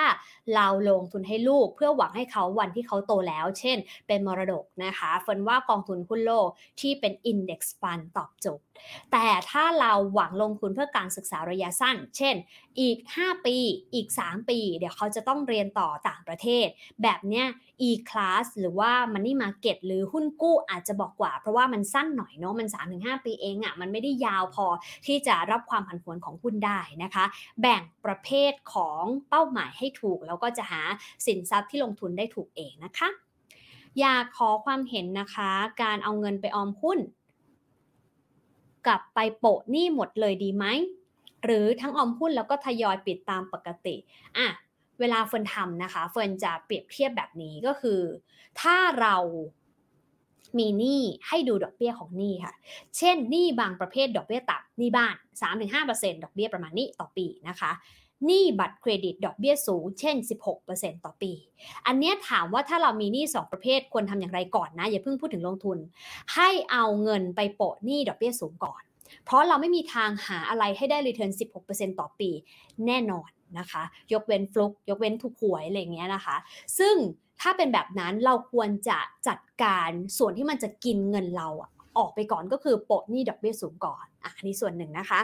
ทีนี้ถามต่อแล้วถ้ามีหนี้ดอกเบี้ยไม่สูง เทียบกับการลงทุนละ่ะ วิธีการฟินก็จะเทียบแบบนี้นะคะ ก็คือผลตอบแทนที่ได้กับ ดอกเบี้ยที่เราเสียอันไหนมันคุ้มกว่ากัน เช่นเราคาดว่า 10 ปีที่เราลงทุนแล้วน่าจะได้ผลตอบแทนเฉลี่ยประมาณ 6-7%ต่อปี ถ้าลงทุนในตลาดหุ้นโลกหรือกองทุนผสมอะไรอย่างเงี้ยนะคะ กับดอกเบี้ยบ้านประมาณ 3-5%เอ้ยมันก็ถือว่าดอกเบี้ยบ้านไม่ได้สูงมาก ถูกไหมทีนี้มันอยู่ที่ preference และความพอใจของแต่ละคนแหละเฟิร์นเองเนี่ยลงทุนไหมลงทุน แต่ถามว่ามีเงินก้อนมาเฟิร์นลงทุนหมดไหมไม่เฟิร์นแบ่งโปะหนี้ด้วย แต่โปะหนี้หมดไหมก็ไม่ด้วยเหมือนกัน เพราะว่าใจเฟิร์นเนี่ยคิดว่าเฟิร์นไม่อยากเป็นหนี้ยิ่งปลดล็อกหนี้ได้เท่าไหร่ เราก็จะมีเงินไปเติมต้น แล้วก็ต่อยอดเงินให้ทำงานได้มากขึ้นเท่านั้นแบบนี้เป็นต้น แต่บางคนเขาจะบอกว่าไม่มีหนี้เลย ถึงจะปลดล็อกทุกอย่างได้เขาก็จะโปะหนี้ก่อนอีเวนดอกเบี้ยบ้านจะต่ำมากเป็นหนี้บ้านอย่างเดียวนะคะ สมมติ แล้วก็เขาอาจจะหาผลตอบแทนจากการลงทุนได้สูงกว่านี้มาก เช่น ดอกเบี้ย3%แต่ลงทุนได้ 6%มันคือ 2 เท่า แต่เขาก็มองว่า การไม่มีหนี้คือ priority คือลำดับความสัมพันธ์ระดับหนึ่งของเขาอย่างเงี้ยนะคะท้ายที่สุดก็เลยกลับมาที่เป้าหมายของเรา ว่าอะไรเร่งด่วนกว่าจำเป็นกว่าสำคัญกว่า ในมุมของเรา ถ้าการไม่มีหนี้สำคัญกว่าโปรนี่ค่ะ แต่ว่าถ้าการไม่มีหนี้สำคัญระดับหนึ่งพอๆกับการวางแผนเกษียณด้วยทำสองอย่างไปควบคู่กันได้นะคะฝนว่าไม่ได้ติดอะไรแล้วก็ไม่ได้เป็นปัญหาแต่อย่างใด เพราะว่าอย่างน้อยเรามีความตั้งใจแล้วว่าเราอยากจะวางแผนการเงิน เราอยากจะลงทุนให้เงินทำงาน แล้วก็จัดการหนี้ไปพร้อม ๆ กันด้วยนะคะแต่สัดส่วนก็แล้วแต่นะคะ global equity มีแบบ e-class S S F รับแบบด้วยไหมครับ มีนะคะ จริง ๆ e-class เนี่ย มีอยู่แค่ 2 บลจที่ตอนนี้พวกเราในฐานะบุคคลธรรมดาลงทุนได้ e-class คืออะไร e-class คือกองทุนรวมที่ไม่มีเสียค่าธรรมเนียม แทบจะทั้งหมด คือมันจะมีเงื่อนไขบางอย่างนะคะ เช่น บางกองทุนไม่เสียเลย บางกองทุน หรือว่าบางบลจเสียแค่ ค่าธรรมเนียมขา เข้าอะไรอย่างเงี้ยคือเฟินจำตัวเลขเป๊ะไม่ได้นะคะ คือค่าธรรมเนียมกองทุนรวมมี 3 ส่วนนะคะ ขาเข้าค่าบริหารจัดการแล้วก็ขาออกนะคะ ทีนี้บางแห่งไม่เสียเลยทั้ง 3ก้อน บางแห่งเสียบางอย่าง e-class ตอนนี้มี 2 ที่คือ LH Fund ออนไลน์ไปศึกษาดูกับ SCB AM Fund Click นะคะต้องซื้อผ่านแอปพลิเคชันเท่านั้น LH Fund ออนไลน์กับ SCBM Fund Click ไม่ได้ค่าโฆษณานะคะ แต่บอกให้เป็นการศึกษาเพิ่มเติมนะคะ ไปเสิร์ชดูได้อะไรที่มี E ก็คือเป็น Electronic Class เนี่ย ก็จะเป็นกองทุน E Class นะคะ แล้วก็ฟันเองศึกษามาแล้ว เราก็รู้ว่ามี global equity อยู่ในนั้นด้วยนะคะ แต่ว่าเขาจะลิมิตไว้นะ LH Fund ออนไลน์ถ้าไม่เปลี่ยนแปลงก็คือแคปไว้ที่ 2 ล้านบาท ที่ลงทุน E Class ได้ SCB AM Fund Click ถ้าไม่เปลี่ยนแปลง cap ไว้ที่ 1 ล้านบาทที่ลงทุน e-class ได้นะคะอ๋อมีคนเริ่มเดาอายุแล้ว อ๋อมีคนถูกด้วยนะ เดี๋ยวเฟิร์นต้องนับก่อน ปีนี้เฟิร์นโอเค มีคนถูกหนึ่งคนนะคะ ไม่รู้รู้จริงหรือเปล่านะคะ หรือว่า เออเดานะคะ เออดูดูคนเดาอายุเราก็สนุกดีนะคะ โอเค เฉลยเฟิร์นอายุ 3 ปีนี้อายุ 38 ปีนะคะ ก็คือเฟิร์นเกิดปี 1985 นะคะ ปีนี้ 2023 นะคะ ก็แหมขึ้นชื่อมาพอดีเลยนะคะ ให้รู้อายุไปเลยเนาะอะมีคุณอภิพงศ์บอกว่าเพิ่งรู้ว่าคุณเฟิร์นยืนไลฟ์ใช่ เดี๋ยวเฟิร์นให้ดู นี่ ไม่มีเก้าอี้นะคะ อ้าวเบลอเลย โอเค วันนี้สนุกสนานมากเฟิร์นสนุกนะ ไม่รู้คนอื่นสนุกกับเฟิร์นหรือเปล่านะคะ ไม่รู้มีคำถามอีกไหมอะโอเค ถือว่าประมาณนี้แล้วกันนะคะ พอหอมปากหอมคอ เดี๋ยวมีโอกาสเดี๋ยวไปคุยกันเพิ่มเติมในไลฟ์หน้านะคะ แต่ว่าครั้งหน้าวันพุธเนี่ยนะคะ ก็จะเป็นเรื่องของ การลงทุนใน REIT กับ Infrastructure Fund อะสำหรับใครที่เป็นสายแบบชอบปันผลนะคะ แล้วก็ชอบกองทุนที่อยู่ได้ยาวๆ เป็นมรดกส่งต่อได้เลยนะคะ เราติดตามได้เป็นชวนพี่เทิดศักดิ์ทวีธีรธรรมนะคะ จากบริษัทซับแอสเซทพลัสบริษัทหลักทรัพย์เอเชียพลัสนะคะ มาคุยกันวันพุธหนึ่งทุ่มตรงนะคะ โอเค ส่วนวันนี้เวลาหมดลงแล้วมีคนบอกว่า อาจารย์ตั้มฟนอายุเท่าอาจารย์ตั้มนะคะ หลายคนอาจจะไม่รู้ยังแซวกับอาจารย์บ่อยๆเลยนะคะ โอเค อย่าลืมกด subscribe รอกันไว้นะคะ แล้วเดี๋ยวมีโอกาสเดี๋ยวมาคุยกันใหม่ เดี๋ยววันพุธเจอกันนะคะ วันนี้ขอบคุณและสวัสดีค่ะ เที่ยวส่วนตัวไม่จำกัดกำหนดวันเดินทางและงบได้ เน้นใช้เวลากับสถานที่ให้อัตรลักษ์ออกแบบเส้นทางเฉพาะคุณ โทร 02 047 0083 และ Line at a r t r a l u x A R T R A L U X